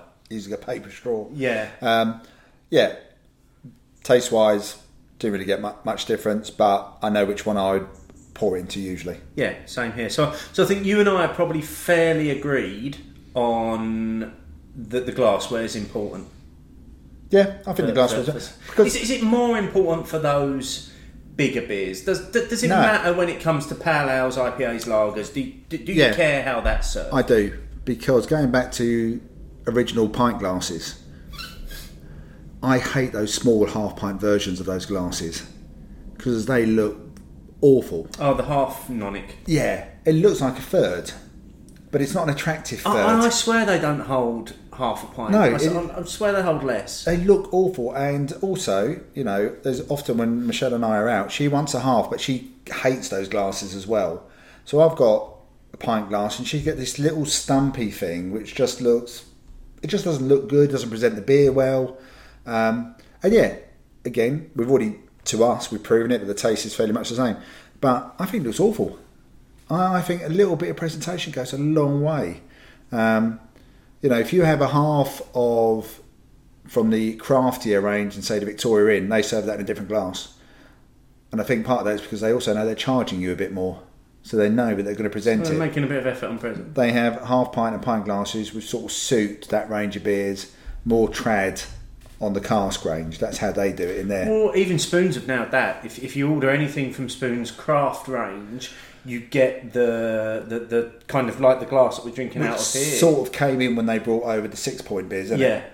I say Sixpoint beers, I mean resin. On that glorious day, yeah, when, when, when they started serving resin in spoons. On that day, That day. that's when that glassware arrived. And everyone said hallelujah. Yeah, Um, but I think I think that's interesting because from from Spoon's point of view, that was them very clearly distinguishing between this is a different beer, you're, different product. You're, you're it's different product. That's Yeah. what they were saying straight away. Yeah, And I think it does matter. And I, I, I don't know why those little half pint glasses still exist. I'd rather have uh, the half pint jug. So, so what's worse, a, a half pint, a half pint nonic, or a half pint straight glass? Half pint nonic. I'd take a half pint straight glass anytime. Shall we see what people thought about glassware? Oh, go on. Let's- Listen, let's- listen to other people's opinions then. Yes, ra- rather than us just ploughing through it. So, Graham Meakin at Graham underscore Meakin says, Once you've been to Belgium a few times, you appreciate it more. Love how each brewery takes pride in not only their beer, but how it's presented, which I think is. Fairly you, much You, have said. said. that, haven't Yeah. you? Um, James at Gammon Baron said, If it didn't have any effect, we'd be necking it straight from the can or bottle. Taste plus aroma equals flavour. Good point, because we both said we got a bit more aroma on the, the bulbous glass. got far more um, to, to the point where I'm actually contemplating Pouring pouring, it into the pouring the rest of, of my straight Although, glass. to be fair, we probably lost the aroma from the straight glass, so that would now just be sensory perception, wouldn't it? that's I, I, I think so. Yeah, I think that's that's long gone. Um, Mark Johnson at Mark and Johnson. Whilst technically not vital, it is a clear. It is clearly a part of the experience. Otherwise, I just swig good beers from the bottle or stick them in the glass I drink my orange juice from. And it may be purely psychological, but I love my Teku for impies and barley wines, and I don't care what others think. Um, I've got a Teku, and I tend to only use it for the Belgian beer, which is called Martin's IPA, because that's the uh, the glass I've got is the Martin's IPA one. Much like Mark, I will use it for barley wine because it looks like a wine glass. Okay. And And, and often a barley wine does look and remind therefore I'm drinking a barley wine from a wine glass. Oh, look at you! I Look know. at you, and Mark. I know, I know. Glass, glassware buddies. I was going to say glassware wankers. That's a whole different podcast. yeah. Um, Chicken Dipper at Solandergram said, somewhere between the two options. I'm a fan of glassware, I've got loads, and for me, it's part of the ritual of drinking good beer to choose an appropriate glass. I think there is a ritual. I mean, when me and Michelle are sharing beers at home, we try to use the same, similar sort of glasses, if not identical glasses, depending how many pairs we have broken up over the over the years and through various moves, etc. Um, but yeah, I think that's. I think the Fiat. But going back to that Fiat, the is nice and the ritual's nice. And if you're at home and you can choose to do it, why wouldn't you? Well, let's be honest. How long did we spend tonight choosing the, the, the pairs of glasses that we were going to do, We could have started- just for this part? We could have started the recording about 50 minutes earlier. Yeah, I mean, I, I posted a picture just before we started recording that had, a, that had your side that we're recording on here, just covered in glassware Yeah. because we were like, well, what, what's going to work? And I think ri- the ritual is nice, and when you've got the choice of it, I think it's but goes back to the glassware. If you were at some sort of function and they served you champagne just in a wine glass, you'd go, oh, hmm, why have you not put that in a flute? yeah, And even white wine and red wine have slightly different glasses at times as well. Um, you know, if, if you lay it for a meal, uh, if you're going for like a silver serve or something, it will have different glasses for the white wine and the red wine. They said a brandy, you wouldn't expect that to come in a whiskey tumbler. You want that to come in a brandy glass. Well, and, and I know you hate me mentioning it when it's the middle of the summer, but my when, when I choose my twelve beers of Christmas, I also You, yeah, but you started choosing them in January. Part of that is that it's choosing the right glass to go with the drink every night. Part that's part of the ritual. Much much like Graham was saying there, that's part of the ritual for me. Is that I will be like, "Uh, right, okay, I know I've got a big impy stout coming up. So I'm like straight away. I'm like, well, that's that's my big brandy glass. That's, that's going in there. But then I'll maybe have the cupboard open and I'll see another one. I think, oh, maybe that'll work tonight. Maybe we'll be a bit cheeky and go for something else. But yeah, I think I think it's part of the whole experience, isn't it? Choosing the glassware, Yeah. which is why all of us have cupboards and cupboards full of glasses. Way too many. Like I said, when I moved, I ended up ditching a whole load of um, of glasses, but I've kept the ones which I think look aesthetically pleasing on their own. So Dan at DC Craft Feed uh, agree with most that it doesn't make a big difference, but when beers look as great as they do, most of the time they deserve to be displayed and enjoyed in a nice glass too. I have a cupboard full of beer glasses and I still buy more when they appear. I'm trying to stop doing that, but failing a lot of the time. It's well when the when the latest craft glass comes out, it's like oh I think I need that. Craft glass envy. Yeah, Yeah, I mean, we've got some out. So, Pete at Hops and Hoops. When drinking at home, I'll use appropriate glassware for the beer I'm drinking. Uh, but when I'm out, I'm not fussed as long as the glass is clean. Don't want to see those bubbles clinging to the side of the glass. I think everyone agrees with that one. Yeah. And also, not just that, the dishwasher hot. Again, Oh, I think there's nothing worse than that. Is they getting a nice cold lager served in a, in a in a glass. hot glass. It's like brilliant. You've just Yeah. you've just killed everything that I was looking for. I like th- this next one is brilliant. So this is from Peter Allen at Photo Digital Art. I once asked for a carling to be served in a Beck's Vier glass. I was refused by the manager who said it was passing off. I told her she was wrong, but she wouldn't budge. I wanted a Beck's glass because I knew it'd be room temperature. Carling glasses were all hot from the washer. Now that's that's just I mean that's observation, isn't yeah, it? he, You've just he- seen all the glasses. Yeah, that was out. very good actually. And, and it's interesting because I mean that one did spin off. There were there, there was a discussion. There was a separate came out conversation which came out about that. legality, wasn't it? Yeah. Of, of and, and I think that comes back to that passing off comment that maybe you're not allowed to serve one product in uh, a- another In a brand- vessel yeah. in a branded vessel. Yeah. It was from the Petersgate tap at underscore at Petersgate underscore tap. Actually the wrong branded glass is illegal. It's suggesting something you're not getting. Perhaps should have said technically illegal. I think that's the Cask Marque stance rather than say HMRC. Uh, but possibly it's included in the cellar management certification training. So you wouldn't get uh, arrested or fined legally for doing it. So it's actively discouraged, is it? It, it But then I've, I've had I've had if I go to a, a I don't know a Fuller's pub, I know I know it just says Fuller's, but they serve all their beers in Fuller's glasses. They don't Yeah. serve it's all in Fuller's glasses, but it's not a Fuller's beer. I If you go yeah, to if you you go to a, if you go to a Greene King pub, it'll have Greene King branded glasses, um, with the exception of say when they serve their Peronis or like you say their Stella. But for all their any of their real ales, regardless of whether it's Greene King or not, they'll serve in a Greene King glass. In the ones I've been to, um, for that kind of thing, no. When I'm in a pub, um, it bothers me less. Apart from those couple of ones I've mentioned about the the, the non-alcohol glasses, but it, it was an interesting discussion, but spun off. It was, and that that was a whole spin-off discussion. Yeah, I read- I did read all of that, Fred. on, on that one, which ended it essentially ended up becoming a discussion between two people, which which is probably why we probably won't go any further into Yeah. that. But it was interesting insight that came out of it. Um, Greg Ballman at Greg uh, Ballman said it's important but not vital. I don't buy into that it must be branded by the brewery you are drinking, but the shape is important. Some styles more than others, such as Impy Stouts. I mean, this is the same thing coming up Yeah. up again, isn't it?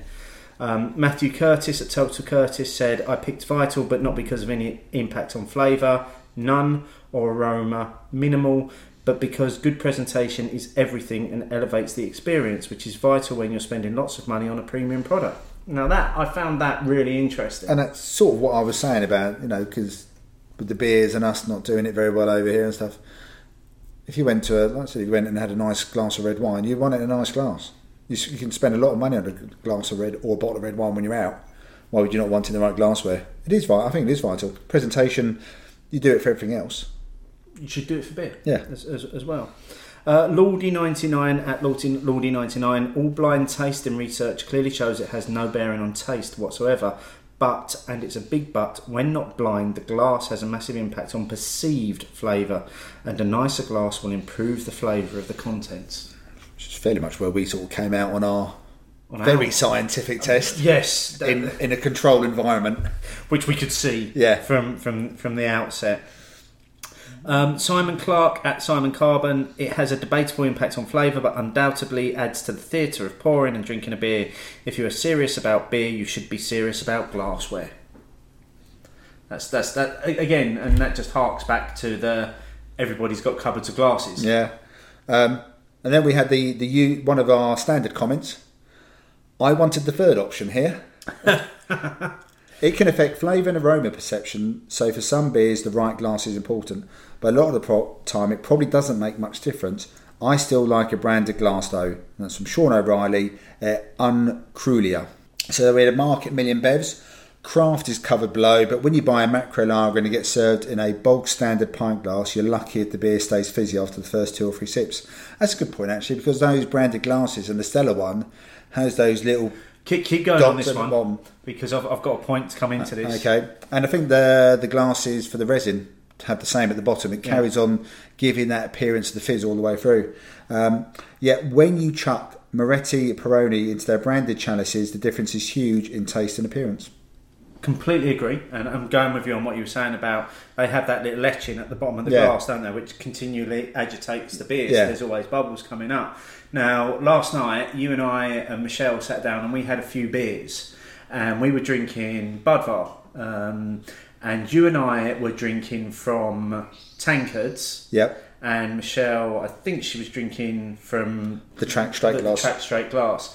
Now, both of ours had a stream of bubbles running up the middle of them and a constant head because our glasses had the etched bottom. Michelle's was flat, but it was it was visibly different between the the, the drinks that we had and the drink that Michelle had, even though we were drinking the same thing. and a lager, I do want to stay fizzy. When I, want do have a lager, and I want to head all the way down to the bottom. Yeah. Okay, that is a very good point actually then. Um the Beer Podcast at the Beer Podcast. Think it's important, especially to those new drinkers on the scene.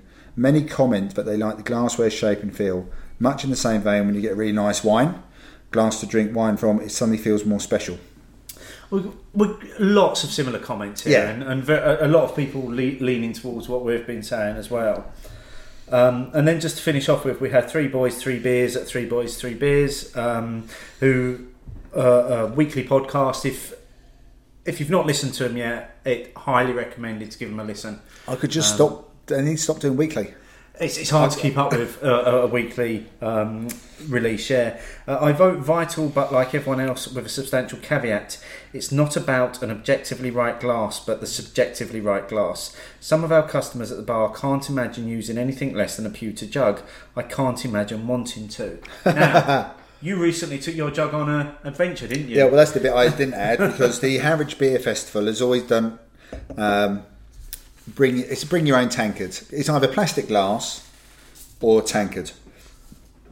Plus, you get a free half pint if you bring your tankard with you as well. So my tankard gets a bit like my, my DJ. My tankard gets one, a one year visit to somewhere. So the tankard always goes to the Harwich Redoubt Festival. Um, and to be fair, because I'm looking forward to the festival, I like the festival. I actually do enjoy sitting outside in the sunshine drinking out of the tankard. But it won't get used again till July next year. Till next year. Now I take I've got a tankard which goes camping with me, and I drink every beer that I take camping out of my tankard. And just because for me it's a camping thing, and it's probably the safest thing that you can pack and take durable. to camping because Yeah. it's not going to smash, it's not going to crack, it's going to last the the, the, the weekend. At worst, it's going to have a dent. Yeah, but that that adds to the aesthetic. Yes, yeah, exactly.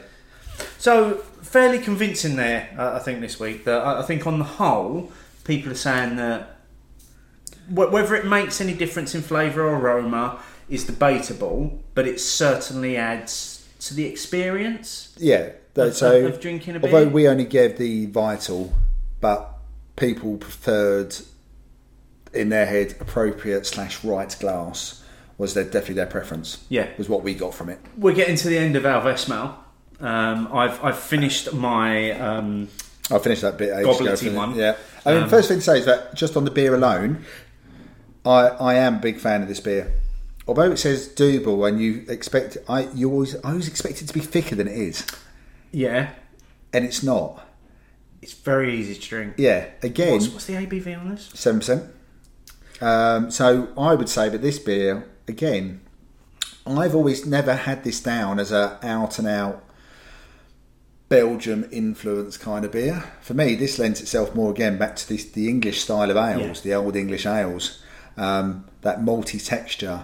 Even the older versions for me don't really go down that sort of bretty bretty route for me. I'm getting I'm getting no Belgian on there Yeah. At all. There's, So there's on a, on a blind tasting, you wouldn't say straight away if you unless you drank Westmalle regularly, you wouldn't suddenly say, "Yep, that's Westmalle Trappist Double." if someone gave me in in the straight glass Yeah, and I didn't know what it was, I'd probably go for English Regional yeah, Brewery have, have, have produced that. I, I I don't think I would go. That's a Trappist beer. I just think it's, it's oh, again it's superbly drinkable. I've I've finished mine. I I, I really really enjoyed drinking it. There's that there is that there's a caramel caramel earthiness to the finish of it, and and and that just that works really well. I mean that was we tried to bring that up to room temperature a little bit, and And to be fair, it's getting now towards the bottom of the second the straight as glass, it's warmed, yeah, it's that got- sweetness really yeah. comes through, doesn't it? Yeah, very much really more. Get that sweetness. Much more. Okay, so we now have the Westmalle yeast shot. Yeah. So basically, we've drained the bottles. Yeah. So let's first up. Mine looks markedly different to yours. Yeah, and I- I've got a slightly bigger pour, but it's still the end of the bottle. Mine's very cloudy. Yours is a lot cloudier than mine. I think I've got more yeast in this than you have. Yeah, but that's weird because the bottles are all the same, same, roughly the same age. I'm pulling a bit of a face. You are pulling a face. Cheers. Apparently, this yeast is very much sought after. I don't think there was really much difference to what we were drinking. No, I was going to say exactly the same thing. I think it's just, yeah, Yeah, it. I wouldn't have. If again, if I had my eyes closed and they passed me, I wouldn't have no discernible maybe we, difference. maybe we had too much of the liquid and, and not enough of the yeast. just the yeast. Okay, so that's the uh, the, the Westmalle, which was uh, a, a double. Uh, continuing our journey along the, the Trappist uh, beer selections, we now have a pair of beers. We do have a that- pair of that We're going to be doing side by side. We've decided to uh, jump over the triple option and go straight to a pair of quads. Well, why wouldn't you? Well, it, it, it is us after all. Now, the reason why we're doing a pair and we are going to be doing these side by side is because we are doing, firstly, what is often um, referred to as one of the greatest beers in the world, which is the Westvleteren 12, Yep. which is from. I can't say the full name of the brewery, it's ridiculously long. It goes on forever, doesn't it? But You it's wouldn't want that name on the back of your football it's shirt, got the name? St Sixtus in it, hasn't it? Yeah. Somewhere. Um, so this is renowned worldwide. It's not available to necessarily buy commercially. No, because don't you? Well, generally, I know you can see it in a few. I've seen it in a few places in Belgium, but generally, isn't it? You have to buy it from the brewery And they tell you, when it's available. and you turn up in your slot, or you yeah, don't get it. Yeah. So if it does appear um, online or in bottle shops, it's because those suppliers have gone and collected the beers. Now, this is a Trappist beer. Uh, it, it meets all of the requirements, but this is going up against St Bernardus Abt 12. Yeah. Now I've poured the whole bottle in Okay. because it's supposed to be the best, one of the best beers in the world. We're having the whole lot. Yep. Now, St Bernardus is an abbey beer. They're they're not a Trappist brewery, but it is, for all intents and purposes, Supposed to be. the same beer. Yeah. Because as the story goes, St Bernardus used to contract brew Westvleteren um, for them. Um, and I, I think, without going into the detail, there was a falling out Yeah. and uh, the monks of the St Sixtus monastery decided that they no longer wanted their brewery, their, their beer contract brewed. Um, so St Bernardus essentially took the recipe and brewed the same beer. Essentially, yes. Yeah. This is this is what happened. And, and listeners will have noticed at this point that we have been joined on, on tonight's recording by the ever present snoring Dave, who who He clearly decided he wanted to be in on the show. Yeah, so um, hopefully the, the, the dulcet snoring tones in the background won't send people to sleep for this, Yeah. this last segment. Now I've only had this beer, the uh, Westvleteren 12, once. So have I. Okay, now, you had it as part of your 12 beers of Christmas when you weren't I- 100%. I had a heavy cold.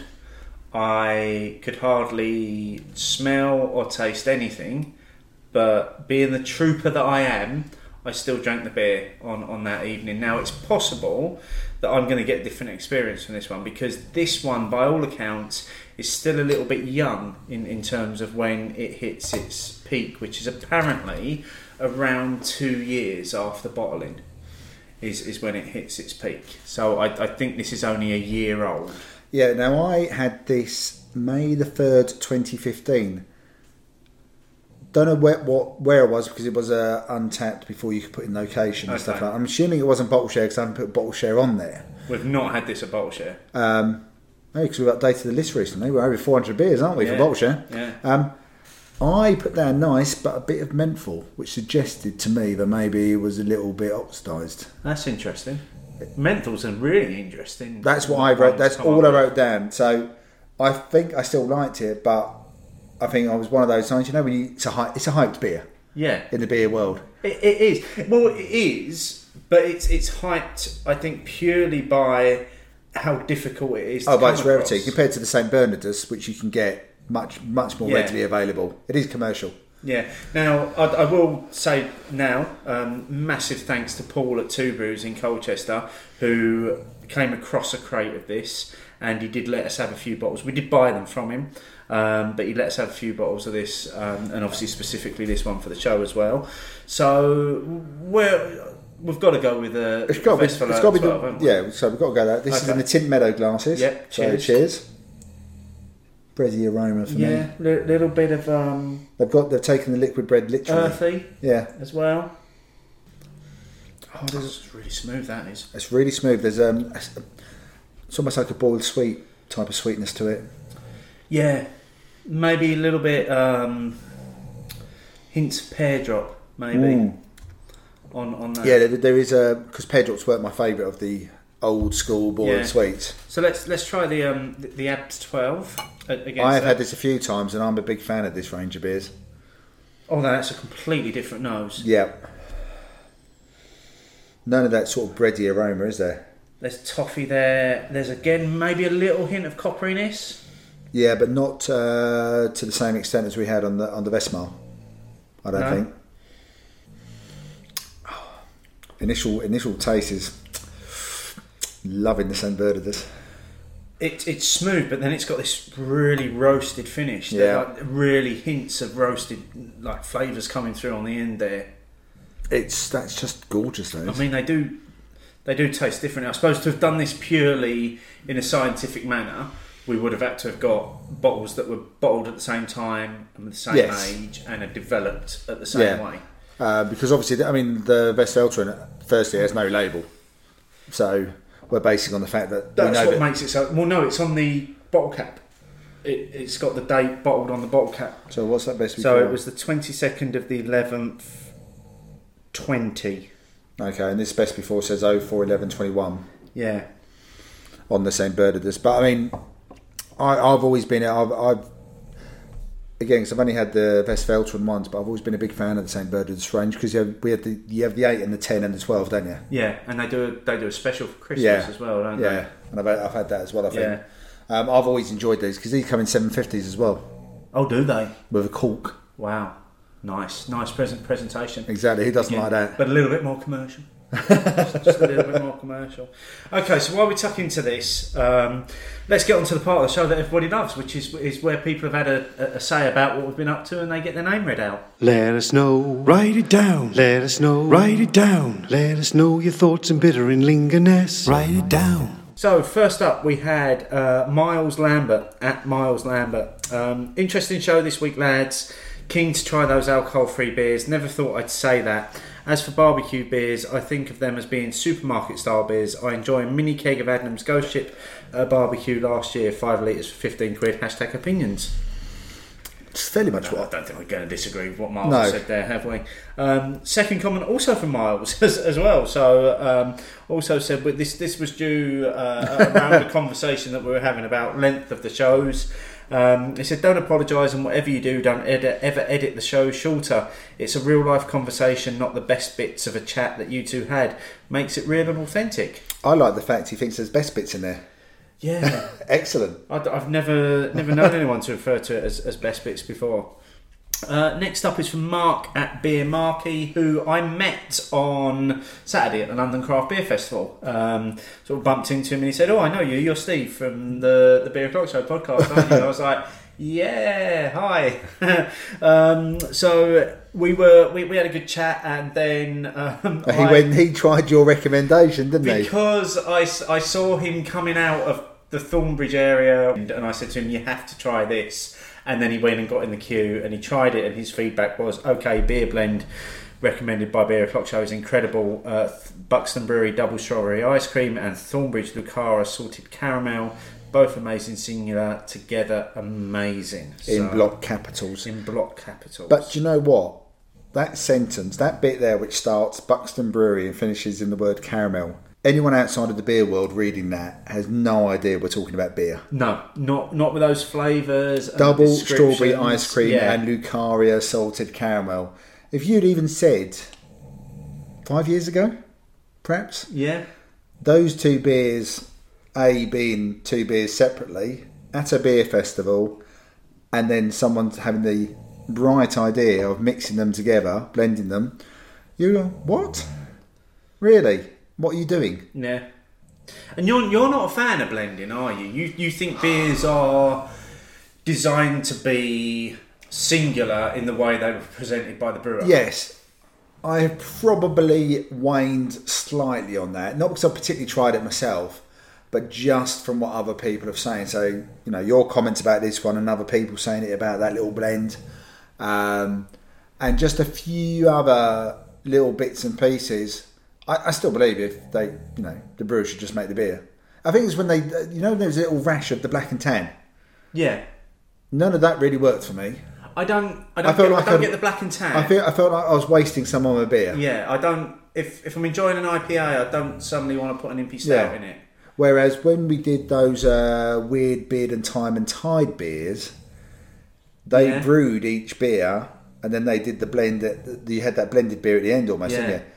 And they had blended it the way they thought it was going to be best. And didn't we way way back on the pilot show for this? Didn't we blend the Petrus Br- Yes. sours as, as Again, well? but they did. Uh, that was sort of like a recommendation Oh, as sorry, well, wasn't it? Petrus. not, not Petrus. Petrus. but, but the Petrus beers, they sort of uh, recommended it as well, didn't Yeah. they? And, and we sort of played about with what sort of measurements and, and things like that. So yeah, I think there probably is a place for it, but I think it just needs to be the right beers as well. Yeah. Well, I think I think there's probably a show in itself on blending. Uh, oh, at- Oh god, that point. could be, that could be messy. Uh, when is the show not? let, let, us be honest, we're finishing on a Two on- 10% beers. on, on two quads, yeah. Um, and the last one, and, and this is one that you, I think you're going to relate to more than me, is is it wrong to spend the last two miles of a bike ride really wanting an ice cold Stella at UK Cycle Chat at UK Tri Chat hashtag opinions, and that's from Rob Dixon at Rob Dixon UK. Not at all. The heat we've been having recently, I'd really be interested to see if lager sales have gone up. Because I know that in um, the, I think it was the morning the advertiser summer of lager. that on sales have gone down, but I'd love to know if they could break that down into lager sales. yeah, I, I think I think lager sales have gone through the roof this summer. Because I had that, I had that. Uh, I met up with an old colleague of mine before I went on off on holiday, an old boss of mine, and it was only a ten minute walk to the pub from the office, but it was a really hot day, Yeah. half twelve. I saw Camden Hells, and I just went Camden Hells, and then I had another Camden Hells. It just seemed like the perfect beer to have at that particular time. I mean, for fuck's sake, mate, there, there is a national Rheinbacher shortage in, in Aldi of cans. You cannot get cans of Rheinbacher. Yeah, but that's your fault. It's, I don't think it's solely my fault, Large part of it. but I, I just, you know, it's it's. I, I honestly think it's been the summer of lager. I, Um, I think the weather has lent itself to it perfectly. Yeah, I, I, definitely. This if there if there was ever a season which has been like crying out for it, and then with the football that we had, with the extended run that England had in the Yeah. tournament as well, lager sales have got to have gone up, surely. Oh, without a doubt, you would you would hope, wouldn't you? Yeah. you would you would really hope.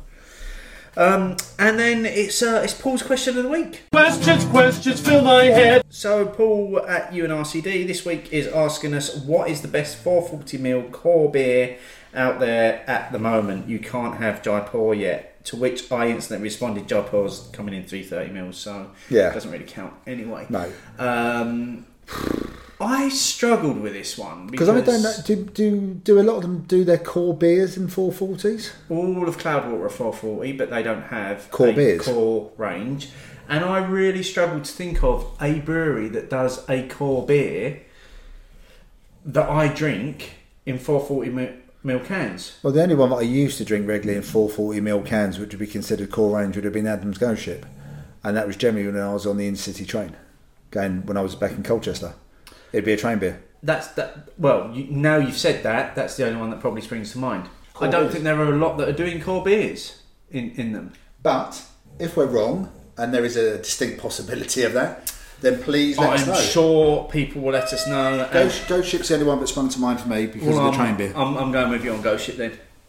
Because even my beloved Rheinbacher is 500 mils when I can get it in cans. there you go. And you you don't want it in 440s, do you? I don't want it. I want 500 mils of that.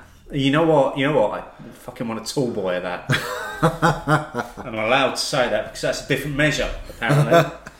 um, so yeah, let, let us know. Use the hashtag, as always, use the hashtag opinions. And we'll find it. And, and we'll find it, and that's how you get in touch with us.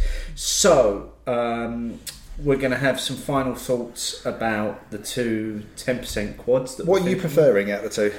Right now, I'm actually preferring the Westvleteren over the uh, St Bernardus. The sharpness of that coppery taste in, in, in the St Bernardus is making it a hard drink for me, whereas the the, the Westvleteren has a, a, a lot smooth, smoother feel and finish to it for me. I'm almost completely and exactly opposite to you. That never happens. I am loving the St Bernardus. I've been drinking the Westvleteren because I actually it's a bit like when I have food on the plate, but I don't like. I eat that first. Um, so I like the Westvleteren, but the St Bernardus for me is much smoother. The aroma is so much nicer. the bready aroma, the r- bready aroma on the Westvleteren doesn't work for me. Disagree. I really don't like the. I really don't like the copperiness on that. So for me, the St Bernardus is winning hands down this particular and one. you know what I think people are going to love the most is the fact that we're both pronouncing it completely different, and I bet we're both pronouncing Doing it wrong.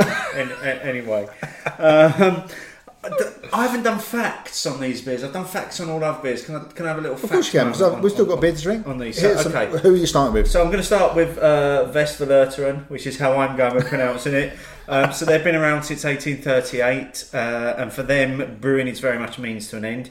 They produce three beers uh, at the brewery. So they produce the six, the eight, and the twelve.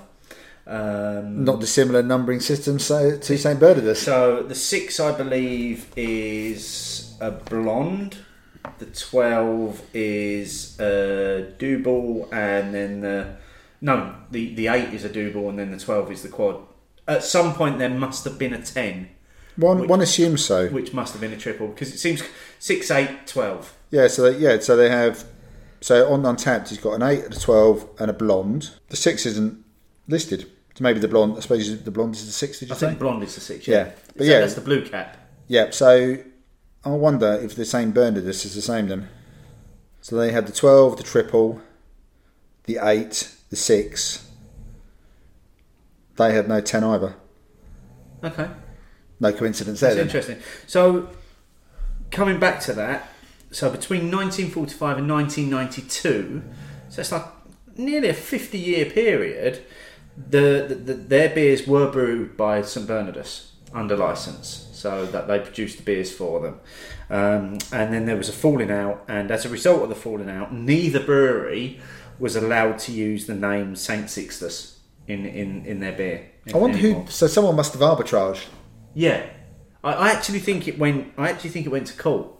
There had to be. over it for, for that to have That would have been interesting. and that is really interesting because the Vestvalerton Abbey, with its huge long name, is the Abbey of Saint Sixtus, but they're not allowed to use that in in relation to the name. Yeah, of that's it. There, there must have been some sort of arbitrage going yeah, on. Yeah. So now they produce 4,800 hectolitres of beer per year. Hang on, hang on, which is 60,000 cases of beer. Now, But they haven't said how much is in no, a no, no, no, because we're getting there because this comes in cases of 12. So that's 12 bottles of beer per case. So that's 60,000 times 12, whatever that is. So we begin we begin to get an idea of Okay, we're beginning to get numbers at last. Yeah. The facts I've got about St Bernardus are very sparse, to, to be fair, compared to all of the others. Um, so they still brew using the same recipes, and their site was previously a cheese factory. Ooh, That's all I've got on them. it's quite an interesting one about the cheese factory. Yeah, uh, but they've been brewing since 1946 as well, which is uh, i- interestingly a year after they started contracts brewing for Festival. Brilliant. So some of my facts maybe are slightly wrong there. Well, no, because it could have been the back end of 1945 Yeah. to start of 1946. Then it'd have to be two days different. Yeah. So that's the end. That's the end of our Trappist journey, mate. I've enjoyed it. We could have done so many more Trappist beers though. We could have done all. We could. Do you know what the best show would have been to have got one from each brewery, and done all twelve Trappist breweries? Yeah, then the wheels would have come off. They would have been firmly off and on the floor. Um, so what's coming next? Ooh, now what's coming next? Ooh, live. Live podcast experience You lucky people. from Peakender. Yeah. So at least twenty lucky people at the moment, as far as we're aware, on the on the on the tickets. There are more available on the day. They work from 11 a.m. on the Friday morning. Tickets will be available for all Yeah. of the live shows. Um, obviously, people will be camping overnight to get those. I would have thought so. Um, we've already got a list of listeners that have already mentioned that they're going to be in the tent with us as Yes. we do our live show. I just want to give everyone a shout out.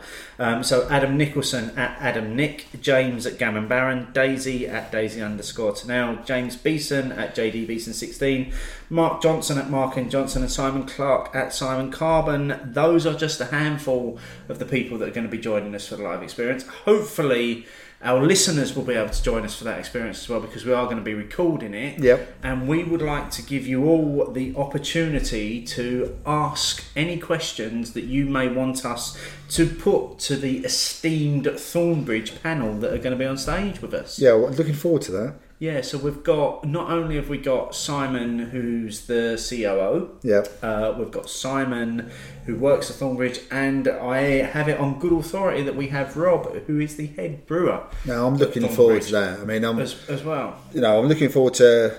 I've never really been to the Peak District before, so I'm looking forward to the Peak District. Yeah. I'm looking forward to seeing what Peak End is like because Mark Johnson wrote a really good post about it, didn't he, before about how Yep. just lovely it was. But no, I'm, I'm looking forward to the uh, excitement of doing it. Obviously, you've done live shows before, Steve.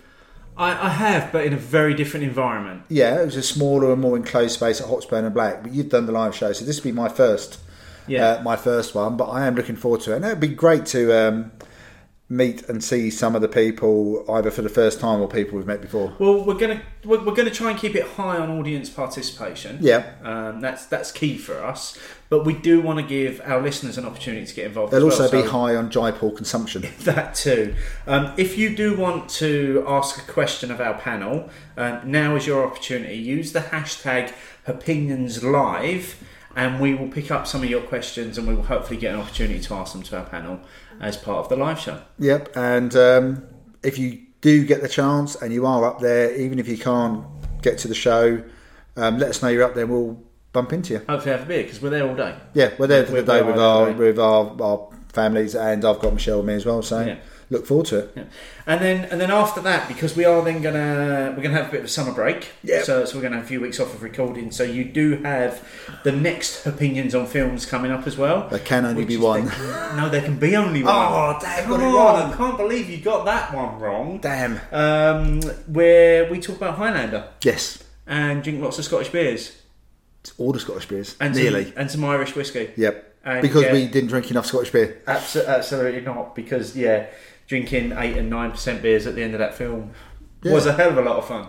Uh, and it was good fun re- uh, reviewing the film actually. Yeah, and then our first show back for I suppose next season Yep. will be our second birthday special. There is a sour show coming up. I have now purchased those beers. Steve doesn't know what they are.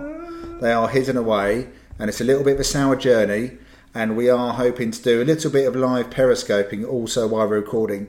When I say live periscoping, I mean showing what we're drinking and Steve's face. Yeah, um, as long as it doesn't detract too much from the audio recording. Well, That the should be fine. there'll be a moment when you're putting a face which won't be recorded anyway. So That that's that's true. that, that's true.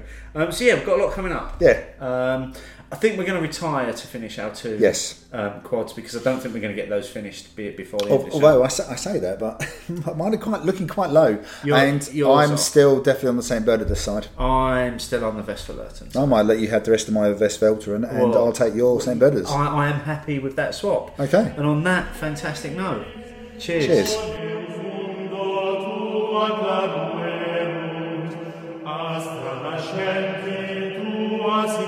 Senhor.